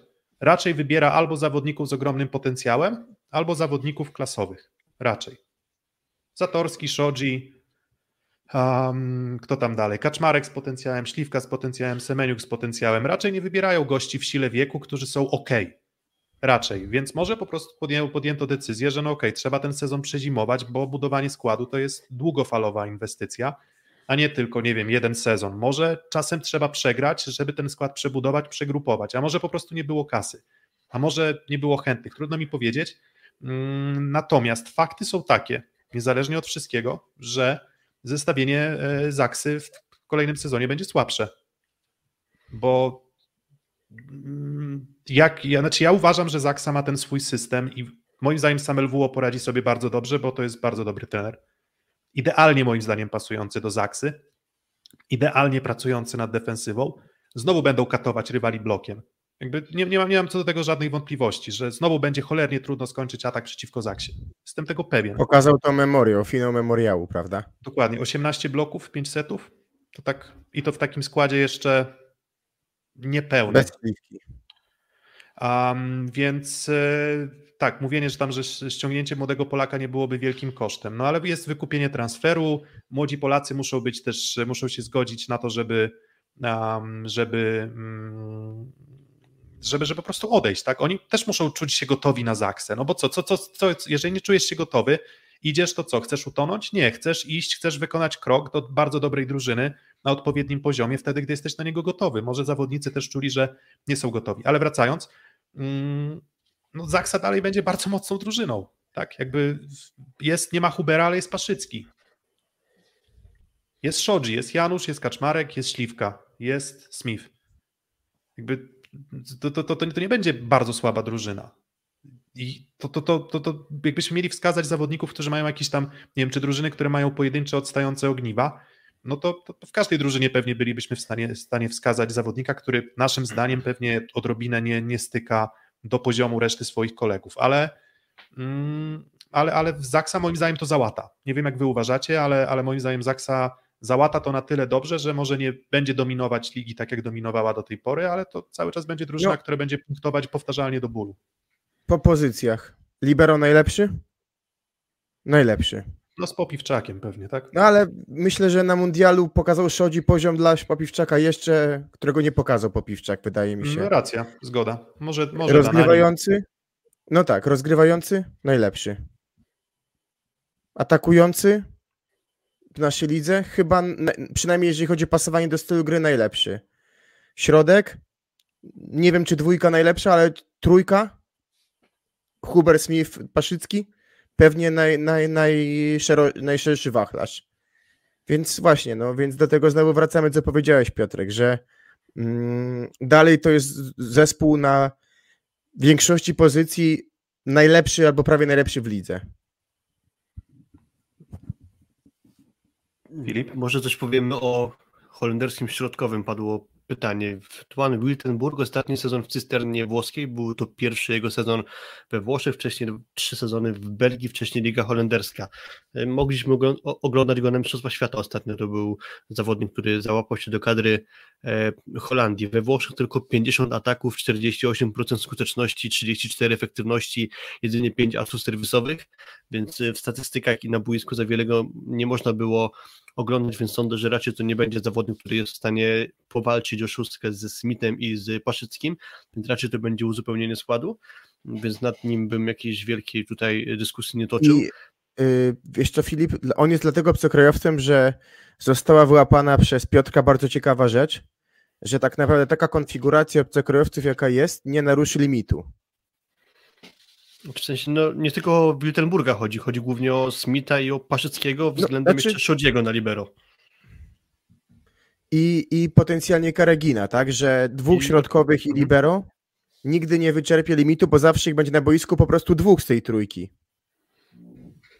No dokładnie, no jeżeli jest Smith na boisku, to nie ma jednego środkowego. Jeżeli jest jeden środkowy na zagrywce, to nie ma w tym momencie Erika Szczodziego, więc jest środkowy pod siatką plus Denis Kariagin i właśnie ten zawodnik albo libero, albo środkowy w drugiej linii, więc myślę, że tutaj problemu limitów nie będzie. Nie pozwoliście mi przedtem dokończyć, tylko szybko jeszcze o Kariaginie, jeśli pozwolicie, bo dużo o to było pytań na czacie w poprzednich odcinkach, więc może wyczerpmy ten temat, na ile jesteśmy w stanie jeszcze oprócz tego aspektu, e, co było mówione o finansach, to myślę, że dużo też zagrało roli to, że było wiadomo, że Zaksa otrzyma kwotę wstępnego za Semeniuka, więc z automatu zawodnicy, którzy mieli trafić, obstawiam, że ich menadżerowie, ok, oferta plus 20%, bo poszła fama, że Zaksa ma kasę. A Zaksa nie jest raczej klubem, który by przepłacał. To jest pierwsza sprawa. Druga sprawa jest taka, że mówiono o tym jego, że on jest wypożyczony, to, że on jest wypożyczony z Monzy nie oznacza, że jego się nie da na kolejne sezony zatrzymać, bo są zawodnicy, którzy mają kontrakty i te kontrakty są zrywane, więc to uważam, że nie jest duży problem. A trzeci, cały czas mówimy o gościu, którym tak naprawdę niewiele wiadomo, bo we Włoszech go za wiele nie można było oglądać i w sezonie reprezentacyjnym to też nie był jakiś dłuższy wymiar jego gry, żeby się w pełni przekonać, co on potrafi. Można to ocenić na pewno, ale ktoś go widział na boisku bułgarskiej, mam cytat z Nikołaja Nikołowa, tylko to szybko przeczytam i na tym kończę temat Kariagina, więc przepraszam, jeśli przynudzamy, ale to przeczytam jeszcze. E, Denis Kariagin. Mówił o nim Mikołaj Nikołow sprzed roku, jeszcze zanim trafił do Ligi Włoskiej. E, to chłopak, którego można nazwać perłą bułgarskiej siatkówki, chociaż wydaje mi się, że nie poświęca mu się wystarczającej uwagi. Nie chodzi o klub, ale generalnie o społeczeństwo bułgarskiej siatkówki. W jego wieku nie ma w Bułgarii odpowiednika dla cech, które on ma. Myślę, że osoby odpowiedzialne za rozwój młodych graczy powinny zwrócić na niego większą uwagę. Ma 18 lat, a już jest filarem naszej drużyny. Nie widziałem kogoś takiego od czasów Mateja Kazijskiego, gdy był on w wieku 17-18 lat. I tak jak on sam ogrywał bułgarskie drużyny. Nie chcę mówić, kto jest lepszy i na jakim etapie rozwoju jest, ale Denis Kariagin bardzo mi go przypomina. Zamykam temat. Dokładnie. No i przechodzimy do mm, zaprezentowanej przez nas grafiki ze składem. Mm, my typujemy, że Olek Śliwka będzie przynajmniej na początku sezonu grał z Wojtkiem Żalińskim. Może z mm, Adrianem Staszewskim, w sensie Adrian Staszewski bardzo niewiele miał okazji do gry w poprzednich sezonach, a teraz myślę, że w końcu tę szansę, tę szansę otrzyma. No i co? No i poza tym bez zmian specjalnych, w sensie David Smith i Dima Paszycki Dima Paszycki mówił, że w żadnej innej drużynie niż Stref Gdańsk nie zagra. I co ty, Kuba, sądzisz o tym, że jednak zagra? Ale, y, nie, żartuję nie, oczywiście. Y, czy to nie było czy to nie było praktycznie pewne, w sensie w momencie kontuzji Norberta i przy tym, że rynek rosyjski dla Paszyckiego odpadł, czy to nie było e, bardzo sensowny i praktycznie oczywisty ruch, bo nie wiem, chyba nawet na naszej grupie o tym pisaliśmy, że, że to by się, to, by się to, to, to może zagrać. Nie, no to mówię, to nie, jest, to nie jest Norbert Huber, ale to jest cały czas bardzo, bardzo, bardzo dobry środkowy. To był środkowy, który w poprzednim sezonie mm, ogromną różnicę jakościową zrobił, jeżeli chodzi o trepa. Jeżeli chodzi o szczelność bloku, przesuwanie się mm, fantastycznie, mm, słabsza zagrywka pewnie, ale, mm, no ale, ale, ale jakby to, co mówisz, najlepsza pewnie możliwa zmiana, najlepsza możliwa alternatywa właśnie dla, dla Norberta Hubera. Mm. Czy Paszycki był skazany na Zaksę? Obaj z Samuel W zdobywali mistrzostwo Rosji w Kuzbasie Kemerowo, dość niespodziewanie wtedy, na tamte lata, więc myślę, że I byli znają... Petersburg. I tak, i potem jeszcze Zenit Petersburg wykupił Paszyckiego do składu swojego, który właśnie e, jakby mm, był budowany w oparciu o sugestie trenera Stamelwuło, więc myślę, że to nie jest przypadkowy ruch ani trochę. No dobra, no to co? No to chyba już nie ma co, mm, nie ma co za długo tego mm, przeciągać. Jeszcze wspomnijmy o tych pozostałych rezerwowych. No to zmiana na pozycji drugiego rozgrywającego. Michał Kozłowski do Aluronu CMC Warty Zawiercie. W jego miejsce Przemysław Stępień. Mm, a poza tym bez zmian. Zostaje Staszewski, Klut, um, Huber leczy się cały czas, dochodzi do siebie rehabilitacja. Mamy nadzieję, że no ta przykra kontuzja nie będzie jakimś tam problemem dla niego, jeżeli chodzi o dojście do formy, bo, bo tę formę miał mm, genialną, jak to Kuba określiłeś, monster. Monster środka siatki, taki Simon. I to, i, to, I to nie jest nadużycie chyba. Powiedzieć, że jeżeli chodzi o standardy naszej ligi, to w poprzednim sezonie jego dominacja była, mm, była momentami ogromna. No jego i Mateusza Bieńka zresztą. No i Korneliusz Banach już wieloletni e, drugi I libero. Kalepka grupy, tak, i Tomasz Kalempka, mm, to Tłomas Samelwuo, to co mówiliśmy, mm, trener, przynajmniej to co mówiliśmy, to co ja mówiłem, ale mam nadzieję, że się też panowie zgadzacie, że mm, raczej trudno jest mieć obawy o, o, o to, jak on tę drużynę poustawia. W sensie wydaje mi się być idealnym następcą myśli Georga Kretu. Tak, z pewnością ma papiery na to, żeby te zakcje prowadzić w znakomity sposób. Wystarczy właśnie przypomnieć ten sezon w Rosji, gdzie wspólnie z Paszyckim w składzie zdobyli mistrzostwo, sensacyjnie ogrywając w finale Zenit Kazań, a w składzie Kuzbasu Kemerowo, który on prowadził, były nazwiska, które nie są jakoś bardzo znane albo nie były tak znane, jak są teraz, czyli był tam Podleśnych, e, Karpuchow, na libero Kerminen, ok, niezły libero, mm, parę lat młodszy Kobzar, parę lat młodszy Poletajew, no i właśnie Paszycki na środku z Szczerbakowem, więc to nie są jakieś imponujące bardzo nazwiska jak na skalę rosyjskiej Superligi, a mimo tego byli w stanie w finale ograć Zenit, więc myślę, że to bardzo dużo mówi o e, Samelwuo. Można mu wypominać to, że trafił do swego rodzaju rosyjskiej konstelacji gwiazd, czyli do Zenita Sankt Petersburg i tam jeszcze złota nie wygrał, nie zdążył, chyba czwarte, piąte miejsce i raz drugie, tylko że Zenit uważam, że kadrowo był niezbyt dobrze budowany, bo przepłacano wielu graczy, jak chociażby pewnie rekord transferowy z Kliuką, ale z kolei nie trafiano z doborem pary przyjmujących właśnie do Kliuki, bo czy tam był Kamecho, to się nie sprawdzał, Divic się nie sprawdzał, Urnał się nie sprawdzał, więc brakowało tam siły na jednym skrzydle, więc trochę ten Zenit mimo wielkich pieniędzy najlepiej budowany nie był, więc pewnie to też utrudniało sytuację dla Tłomasa Samelwu, ale zgadzam się, to jest dla mnie świetny wybór. A ja go szybciutko, Piotrek, bardzo szanuję, natomiast on bardzo polubił w ostatnich dwóch latach pewną pozycję, którą też będę typował dla Zaksy na, na koniec sezonu. No to jedziesz, Kuba, no bo myślę, że jak już tak piękną klamrą to wszystko spiąłeś, to e, no to Tuomas Samelwuo i bardzo mocna zaksa z jednym uszczerbkiem. Ale to trochę jakby ci wyrwali ten ząb, wiesz? Trochę jakby wyrwali ten ząb i, i to jest trochę e, problem. A Tomasz Samelwuo polubił na igrzyskach, e, czy w Zenicie Sankt Petersburg w Pucharze C, w Pucharze Rosji, czy w Lidze miejsce drugie. I to miejsce też typuje dla Zaksy, która będzie szalenie mocna, ale ten uszczerbek na kluczowej pozycji będzie po prostu bardzo ciężkie do zalepienia, bo przekonaliście mnie, bo inaczej. Myślę, że może progresować Kariagin, ale nasza liga jest jednak na tyle wymagającą ligą, szczególnie na przestrzeni roku, a, a też playoffu, na którym prawie każdy ma pytanie. Znaczy, jeżeli zespoły, tak jak w poprzednim sezonie, będą w stanie zbudować swoją najlepszą formę na playoff, a takie były zespoły, no to brak tego zęba przedniego w Zaksie po prostu utrudni, w mojej ocenie, e, wygraną w finale. Mówisz, że co, taka ładna dziewczyna bez zęba na przedzie. jakby tak, Trochę jakby tak, tak no. odwołać się do kultu. Mi to się kojarzy Tak. raczej z kłem u kotów, że, że to, że tam koty nie mają wiesz, zębów trzonowych, to nie jest problem, ale jak traci kieł, to ma problem z rozszarpywaniem mm, karmy. Więc, e, więc pytanie właśnie, że Zaksa trochę, trochę tych zębów, jakby tych takich wyobrażonych zębów e, mm, straciła pewnie na, na, na braku, ale to cały czas jest piękna drużyna. Byłoby nudno, gdyby Zaksa została w takim stylu, jak była w zeszłym sezonie, więc jakby dobrze, że e, ten jej ekosystem wspaniały też został wystawiony na kolejną trudną próbę, bo będzie co śledzić i będzie z czego wyciągać wnioski. Mm, No to mój typ, y, tak jak Kuba, mm, tak jak ja wspominałem, ja widzę to tak. e, Jastrzębie, Zaksa, Zawiercie, przy czym raczej Jastrzębie najbardziej jestem przekonany, a to czy tam Zaksa czy z Zawierciem zrotują, to na coś trzeba się zdecydować. Ja myślę, że e, drugie miejsce dla Zaksy jest, e, jest realne. To co mówię, to jest drużyna, która też ma to do siebie i raczej tego charakteru nie straci, że mm, ona sobie zapewni dość dobre rozstawienie przed playoffami i to jest bardzo istotne. Tam myślę, że oni mogą zająć drugie miejsce na przykład w lidze. I, I samo to drugie miejsce spowoduje, że spotkanie się z drużyną z miejsca siódmego bądź szóstego raczej nie powinno być jakimś tam ogromnym problemem. No powiedzmy siódme, ósme powinno być to, powinien być to względnie łatwy rywal. Mm, No a Zaksa, mówię, punktuje dobrze i myślę, że nawet samym tym po prostu sobie wyrzeźbi ten e, awans do półfinału, a dalej to się okaże. Mhm. E, Jak, tak jak powiedziałem przed dzisiaj chyba same drużyny na miejsca 1-3, aczkolwiek Zaksa dla mnie bardziej na 3 niż na 1.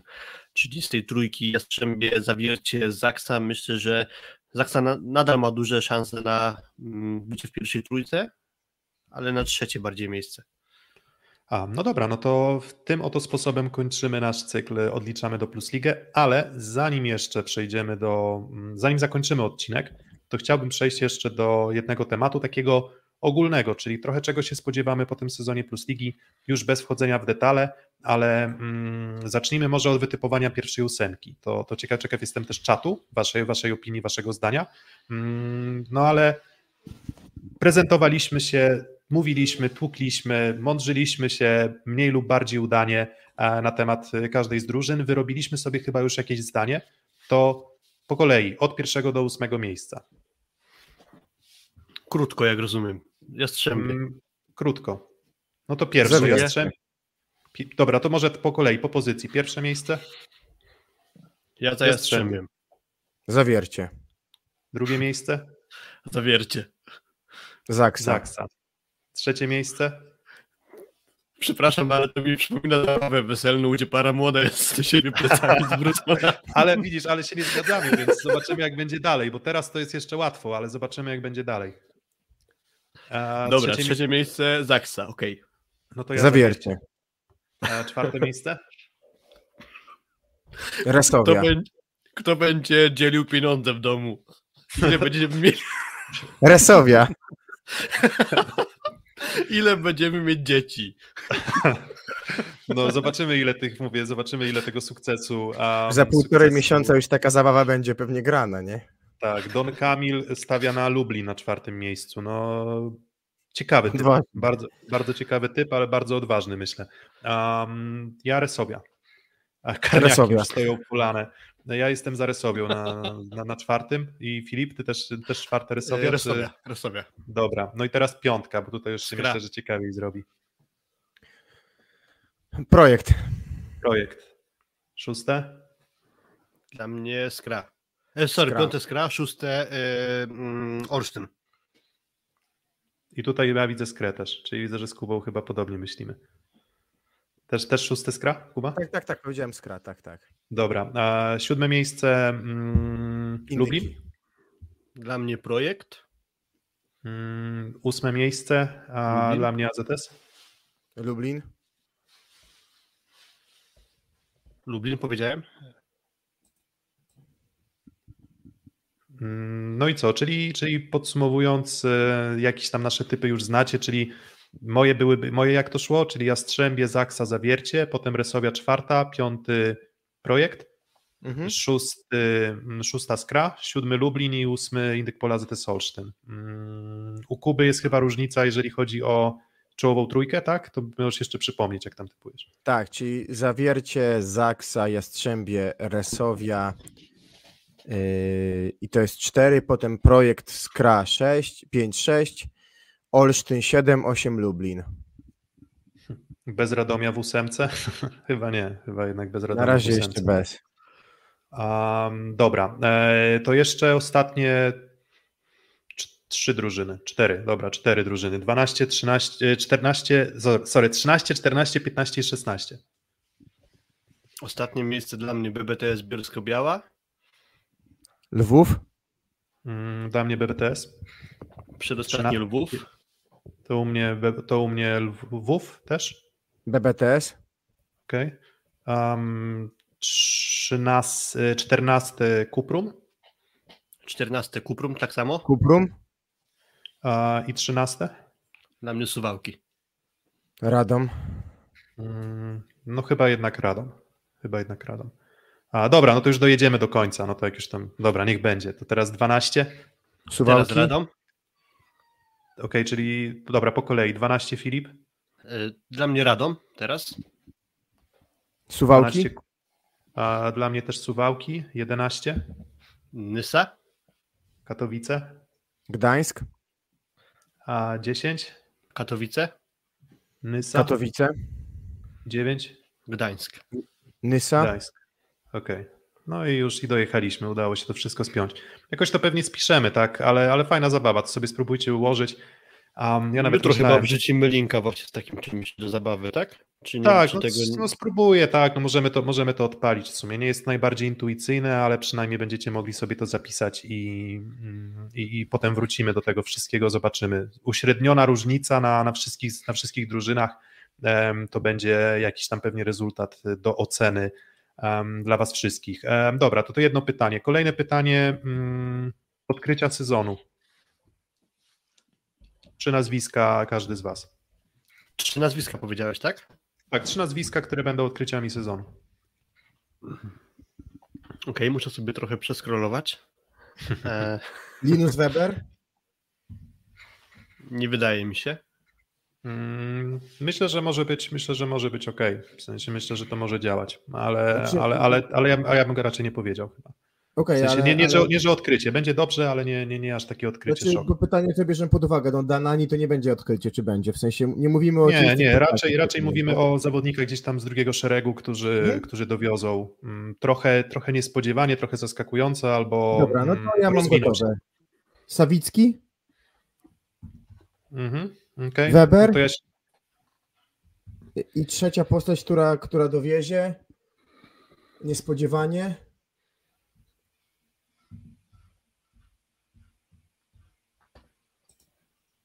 Szalacha.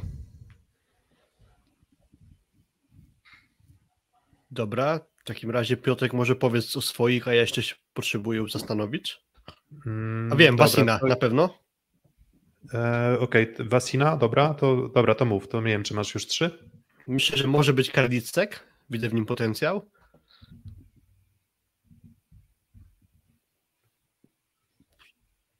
I nie mam pomysłu, kto dalej. Hmm.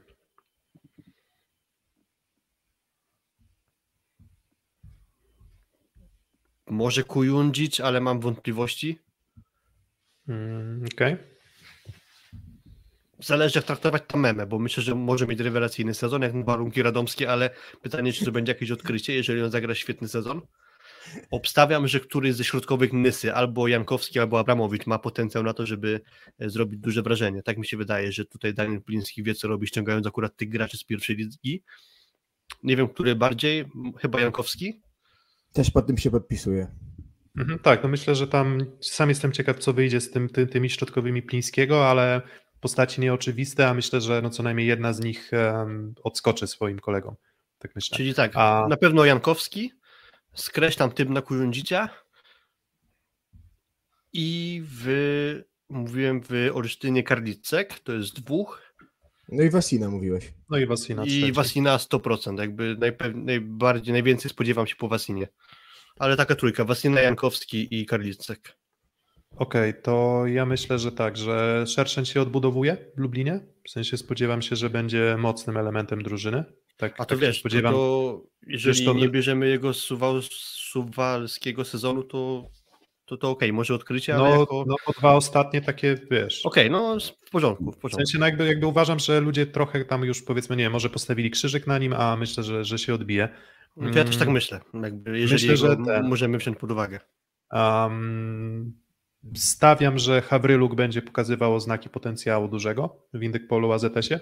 W sensie mam taką, mam taką nadzieję, ale, ale no, widzę go. Widzę go w, mm, w roli. Zresztą, jeżeli chodzi o Libero, to też myślę, że w Lwowie ten Kanajew może, może, może być ok. W sensie, że, że, że może odkrycie to za dużo powiedziane, ale jakbyśmy jeszcze szukali, e, szukali jednego zawodnika. Mm, Co dalej, tak się jeszcze Myślę, myślę, kogo tutaj jeszcze ewentualnie. Um, no jakimś tam łatwym wyjściem byłby Kajetan Kubicki, ale myślę, że bardzo dużo nie pogra. Um, kto jeszcze, jeżeli chodzi na przykład o, o element, um, element przyjęcia, no to mam trochę obawy o Karlicka, nie będę ukrywał, w sensie jednak ta Liga Francuska, Liga Polska to są dwa, dwa różne tematy. Um, więc um, zobaczymy. Sawickiego typuję tak jak Kuba, czyli mam nadzieję, że, że to będzie jego udany, um, sezon. No i co? I nie wiem, czy już dojechałem do trzech, pewnie już dojechałem do trzech. Nie wiem, czy ktoś jeszcze, jeszcze mi się osobiście, osobiście nasuwa. czyli co? Czyli by było Hawryluk. Sorry, bo już tak już trochę, trochę kręcimy. Nie, no dobra, A- powiedziałeś Hawryluk, powiedziałeś Szerszeń. Szerszeń i Kanajew powiedziałeś i Sawicki. Dobra, może no to szerszeń, tak, szerszeń, szerszeń. Szerszeń, Hawryluk i, um, i Sawicki. To nie, to ja zadam pytanie takie, bo trochę szerszej moim zdaniem Filip dobrze zadał pytanie. Postać, która grała słowo ostatnie, sezon czy sezony, a teraz powróci. No to bym powiedział Malinowski. Mhm. E, idąc dalej, powiedziałbym, że mm, e, to będzie komenda pewnie. komenda, tak? Znaczy, mówimy, że mówicie w całym Lublinie, ale tak idąc Mhm. jeszcze, patrzę sobie, kto. mm, Avril. Myślę, że Avril. e, Rzucę jedno nazwisko jeszcze, o którym, o którym nie powiedzieliśmy. Jake Haynes, być może. A, tak. No to tak chciałem ci powiedzieć, trzy, które się odbudują, no to bym powiedział, że Malinowski, Avril i trzecia postać, która się odbuduje. Aha, któryś, no to też ciekawe pytanie swoją drogą. Ktoś E, się może First. odblokować? Okej. First? No, hmm. Bo on tam w sumie był dość, dość mocno stawiany mm, przez Nawrockiego, więc tam Borges, Łukasik, ale, ale First też swoje szanse dostawał. Um, Komenda odbuduje się, ktoś powiedział? tak, to, to ja, ja, ja powiedziałem i chyba też Kuba się z tym, e, z Okej. tym zgadza. Znaczy ja nie mam pewności, ale, ale dobrze, że to nazwisko padło, bo myślę, że to jest jeden z takich graczy, na którego bardzo byśmy liczyli, żeby zagrał trochę lepszy sezon, ok? Macie jakieś Mm. swoje typy na rozczarowania transferowe, czyli kto został sprowadzony, a kto raczej nie powinien, w stylu, nie wiem, wybierzmy za przeproszeniem Mikołaja Pęczewa tego sezonu? Mikołaj Pęczew tego sezonu. Złoty Pęczew mówisz. Um, hmm, mm, to zakładam, że wy raczej szukamy w takich zawodnikach, którzy do siódemki mają wejść, prawda? Tak. Mm, Ja mam Hmm. pierwszy typ od razu, mo- może zacznę. Mam wątpliwości co do Filip Polanzy, a obstawiam, że on może być szóstkowym. Okej, zgoda. E, mam wątpliwości, nie wiem czy będzie szóstkowym, ale Nikolas Zerba wydaje mi się, że to będzie raczej zawodnik, który dość blado wypadnie na tle plus ligi, ale nie wiem czy on będzie grał w Nysie, a został zakontraktowany. Mhm. Zimmerman. Zimmerman, też mam co do niego duże wątpliwości. Mm, Okej. Um, właśnie jeszcze Mauricio z... Borges, duży atut na pewno będzie w przyjęciu, ale nie wiem czy on będzie się dobrze komponował w ekipie radomskiej. Tu też duży znak zapytania jak dla mnie. W sensie ja ten, ja byłem... Miałem taką myśl, że może jak do rozczarowań dać Borgesa, ale, ale nie. W sensie myślę, że, że, że, że będzie wystarczająco... A Piotr Łukasik. Um, Piotr Łukasik. To też pewnie są duże oczekiwania co do niego, a też mam wątpliwości, czy on już będzie w stanie nawiązać do swojego najlepszego sezonu, z tego z Niko Warszawa na przykład. Mm, To znaczy, wydaje mi się, że nieźle to wygląda, jeżeli chodzi o zestawienie koło niego. W sensie myślę, że właśnie Borges i Masłowski to jest w miarę ok. W porównaniu do tam zeszłorocznych, zeszłorocznego zestawienia, to, to tam moim zdaniem było trochę za dużo chaosu w suwałkach. Um, Bartosz Filipiak? A, sorry, bo ci przerwałem, może za wcześnie. mm, Może Bartosz nie. Filipiak? W sensie Nie, jako ten okej. Sensie jako rozczarowanie takie? W sensie, Tak, że... będzie szóstkowym, a że nie będzie dowoził w cudzysłowie. Rzucam jako propozycja, nie upieram się, ale Nie, nie, nie. Filipiak, Filipiak też myślę, że pod tym mogę się, e, mogę się podpisać. Um, no myślę, że e, mam obawy o Szalpuka. okej. W sensie myślę, że Grobelny będzie wyglądał lepiej niż Szalpuk. Tak, tak mi się wydaje. W sensie spodziewam Ja się, że... na przykład o Orczyka obawę. Czy da radę będąc szóstkowym i obciążonym mocno? Przyjęcie. Ja, ja myślę, że mocno Katowice odczuł brak Maa względem tego, że zastąpił go Seganow, ale wiem, że jaka jest sytuacja transferowa i w, jakim, o, w jakich okolicznościach trafił do Katowic, więc może nie miejmy za dużych oczekiwań, ale obawiam się, że to będzie trochę inna półka niż Amerykanin. Okej. um, mm, Kevin Tilly to może być trochę melodia przeszłości, aczkolwiek no, Mistrzostwa Świata dobrze się zapowiadały w jego wykonaniu. No tak, wiadomo, że zaczyna teraz wypada, tak, wypada na trzy miesiące i, i w sumie co, w połowie stycznia może wróci, a, a, a wieku nie wypominamy i też to nie jest skoczek, prawda? To Aż jest... dziwne, że jeszcze nikt z Dresowi nie padł. Mm, No, w sensie ciśnie się na usta TJ DeFalco, prawda? W sensie, jakby, Mhm. jeżeli, coś ma, jeżeli coś ma nie zadziałać, to Tak. TJ. ale, ale myślę, że zadziała. Myślę, że nie wiem, czy to będzie taki spektakularny sezon jak poprzedni, ale, ale myślę, że solidny, dobry. W sensie, Mhm, nie, okej. nie, nie, nie, trudno jest mi uwierzyć, że on zejdzie poniżej jakiegoś tam poziomu niezłego. Znaczy, ale rozczarowanie. myślę, że, myślę, że będzie grał, że, że Cebula zmieni Rosart. Cebula zmieni Rosar. Okej, okay. słuchałem fragmentami wczorajszą bodajże Prawdę Siatki, tam padło, że Rosar jest kontuzjowany, więc być może on nie zacznie sezonu w szóstce właśnie przez kontuzję, nie znam szczegółów, czy coś poważnego, czy nie, ale, ale coś takiego można było usłyszeć. Hmm. Jakby trochę, mm. no tak Piotrek, bo zacząłeś coś mówić? Wiesz co, i ten, i jak tak szukam, e, szukam trudności, to mm, zobaczymy jak będzie z Lipińskim. W sensie jakby wszystko powinno zadziałać dobrze, bo on robi postęp sezonu na sezon, ale jednak nowe otoczenie, nowe wszystko, mm, nowy, nowy trener, mm, nowe zestawienie przyjęcia, nowe libero, um, ale nie, ale jakby nie, nie zakładam tego, ale po prostu jakoś tam delikatną, delikatną obawę będę miał. Tu chyba pół żartem padło, że rozczarowaniem będzie Kariagin. Myślę, że nie powinniśmy mieć co do niego dużych oczekiwań, więc jakby ciężko go będzie nazwać chyba rozczarowaniem, przynajmniej w mojej ocenie. Dobra, okej, okay, to jeszcze Firus się domaga, dobra, niech mu będzie, to już zakończymy live'a chyba tym. E, wyniki na pierwszą kolejkę, nasze typy. E, ona zaczyna, się, ona, ona zaczyna się już jutro, więc właśnie, żeby, żeby nie, nie czekać już tym chyba zakończymy naszego live'a. Pierwszy mecz e, sezonu Jastrzębski Węgiel GKS Katowice. Pierwszy mecz sezonu, no myślę, że Jastrzębie to wygra 3 do 1. 3-0, ale trochę na przewagi pogramy. 3-0 no łatwo. tak. 3-0 dość tak. łatwo.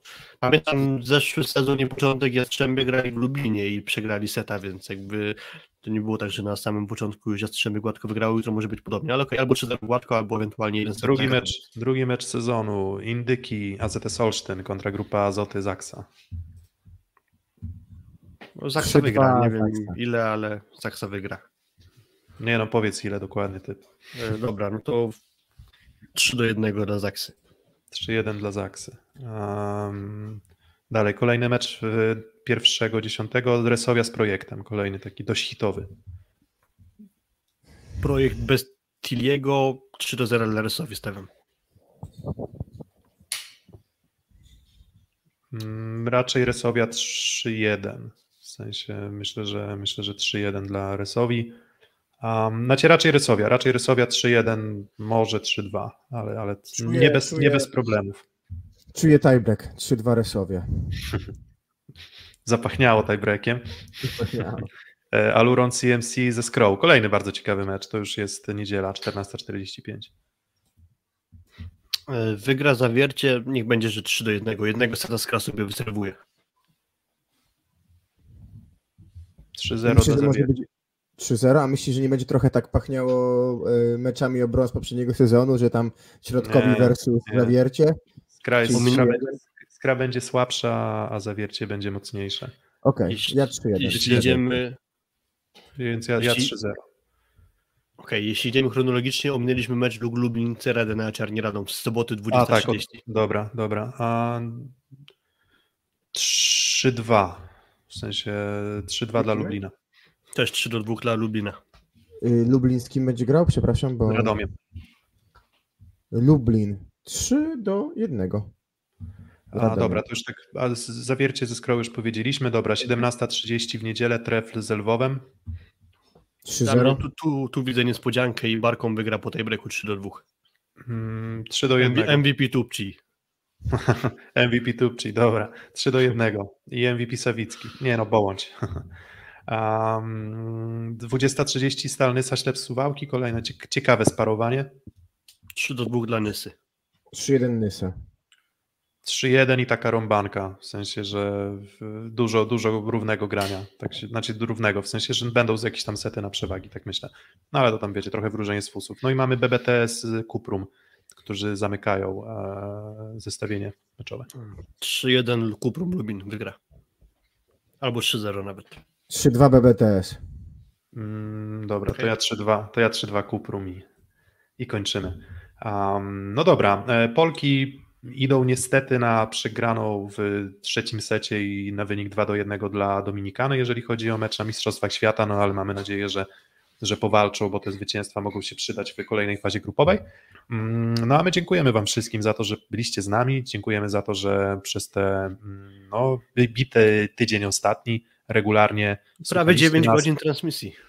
E, wiesz co, no 9, no ile wychodzi? E, 16 drużyn razy 30 minut, To 480. jest 8 plus hak, czyli no prawie 9, bo dzisiaj gadamy ponad pół godziny. Dokładnie, jakby dokładnie. Więc, prawie, więc mamy nadzieję, że ta nasza prawie godzina, jak patrzymy po waszych reakcjach, lajkach, wyświetleniach, to, to, to, to wydaje się, że nie zanudziliśmy was, więc ta formuła była w porządku. Um, no i co nam pozostaje? Pozostaje nam życzyć, pozostaje nam życzyć wam udanego sezonu. Um, oby był ciekawy, oby nie był nużący. Tego grania będzie bardzo dużo, ogromnie dużo. Um, my sami jeszcze nie wiemy do końca, jak się, sami jeszcze nie wiemy do końca, jak będziemy się w to wszystko wpasowywać z naszymi live'ami. Nie wiemy tego. Um, ale mamy nadzieję, że mm, mamy nadzieję, że nie, nie wypalimy się, bo też tak przyznając chyba zupełnie otwarcie w poprzednich sezonach raz na jakiś czas z, przychodzi nam taki moment, gdzie już trochę mamy dość. Bo ta Ja liga się widzę- ciągnie jak flaki z olejem, nic się nie rozstrzyga, gdzieś już powtarzalne te schematy zaczynają wchodzić, więc mam nadzieję, że ta liga po prostu będzie dość zaskakująca. Zapowiada się, że będzie ciekawa. Patrząc po składach i po tym, że już nie będzie takiego dominatora jak Zaksa, e, to, to myślę, że będzie ciekawie. W nawiązaniu, Piotr, do tego, co powiedziałeś, konkret jest taki, że jak jutro wystartujemy z meczami, to aż do 12 października codziennie będzie przynajmniej jeden mecz. Więc już na samym początku będzie można odczuć duży przesyt tego. A biorąc pod uwagę, że liga jest 13-zespołowa, no to będzie tego grania ogrom i trochę się obawiam, czy właśnie nie nastąpi trochę przesyt nawet dla ludzi, którzy mają ogrom pasji do siatkówki i chęci do oglądania, to może być problem. Bo wyobraźcie sobie, że macie 12 wieczorów z rzędu zaplanować na oglądanie siatkówki. Nie jest to proste, biorąc pod uwagę Nie, życie prywatne, nie. bo każdy z nas ma życie prywatne, pracę i tak dalej. A jeszcze w nawiązaniu do tego, jaki jest problem z powtórkami tych meczów, czyli cudowny Polsat Box Go czy Polsat Go, jest to duży problem i duży archaizm, no to będzie ciężko być na bieżąco z każdym meczem. Mm, Życzę Dobra, wytrwałości wszystkim. Tak, dokładnie. Życzymy wytrwałości, ale, ale też i życzymy, żeby, mm, żeby w każdej kolejce były wydarzenia, o których chcemy wspominać, żeby były mecze, których nam w poprzednim sezonie, mi, os- mi nam, mi osobiście brakowało. A Mięsne mecze. Mięsne mecze, intensywne, dobre granie, dobrze przygotowane drużyny, no i zdrowia życzymy wszystkim, bo chcielibyśmy, żeby to się rozstrzygnęło jednak nie w gabinetach lekarskich, a na boisku. Dzięki za dzisiaj, dzięki za cały cykl. Dajcie lajka, dajcie suba, podzielcie się mm, ze swoimi znajomymi, jeżeli jeszcze mm, tego nie zrobiliście. Odsłuchajcie pozostałe nagrania, jeżeli chcecie dowiedzieć się więcej. No i co? No i zasiadamy o 17.30 jutro przed telewizorami. No i Jastrzębski Węgiel. O, o, nie powiedzieliśmy o tej aferze, ale to już może w kolejnym odcinku. Um, w pełnym składzie Jastrzębski Węgiel, również z zawodnikami obc- e, z zagranicy. Będzie grał z GKS-em Katowice i zobaczymy, jak pójdzie. Dzięki za dzisiaj i do zobaczenia. Trzymajcie się. Dzięki. Cześć.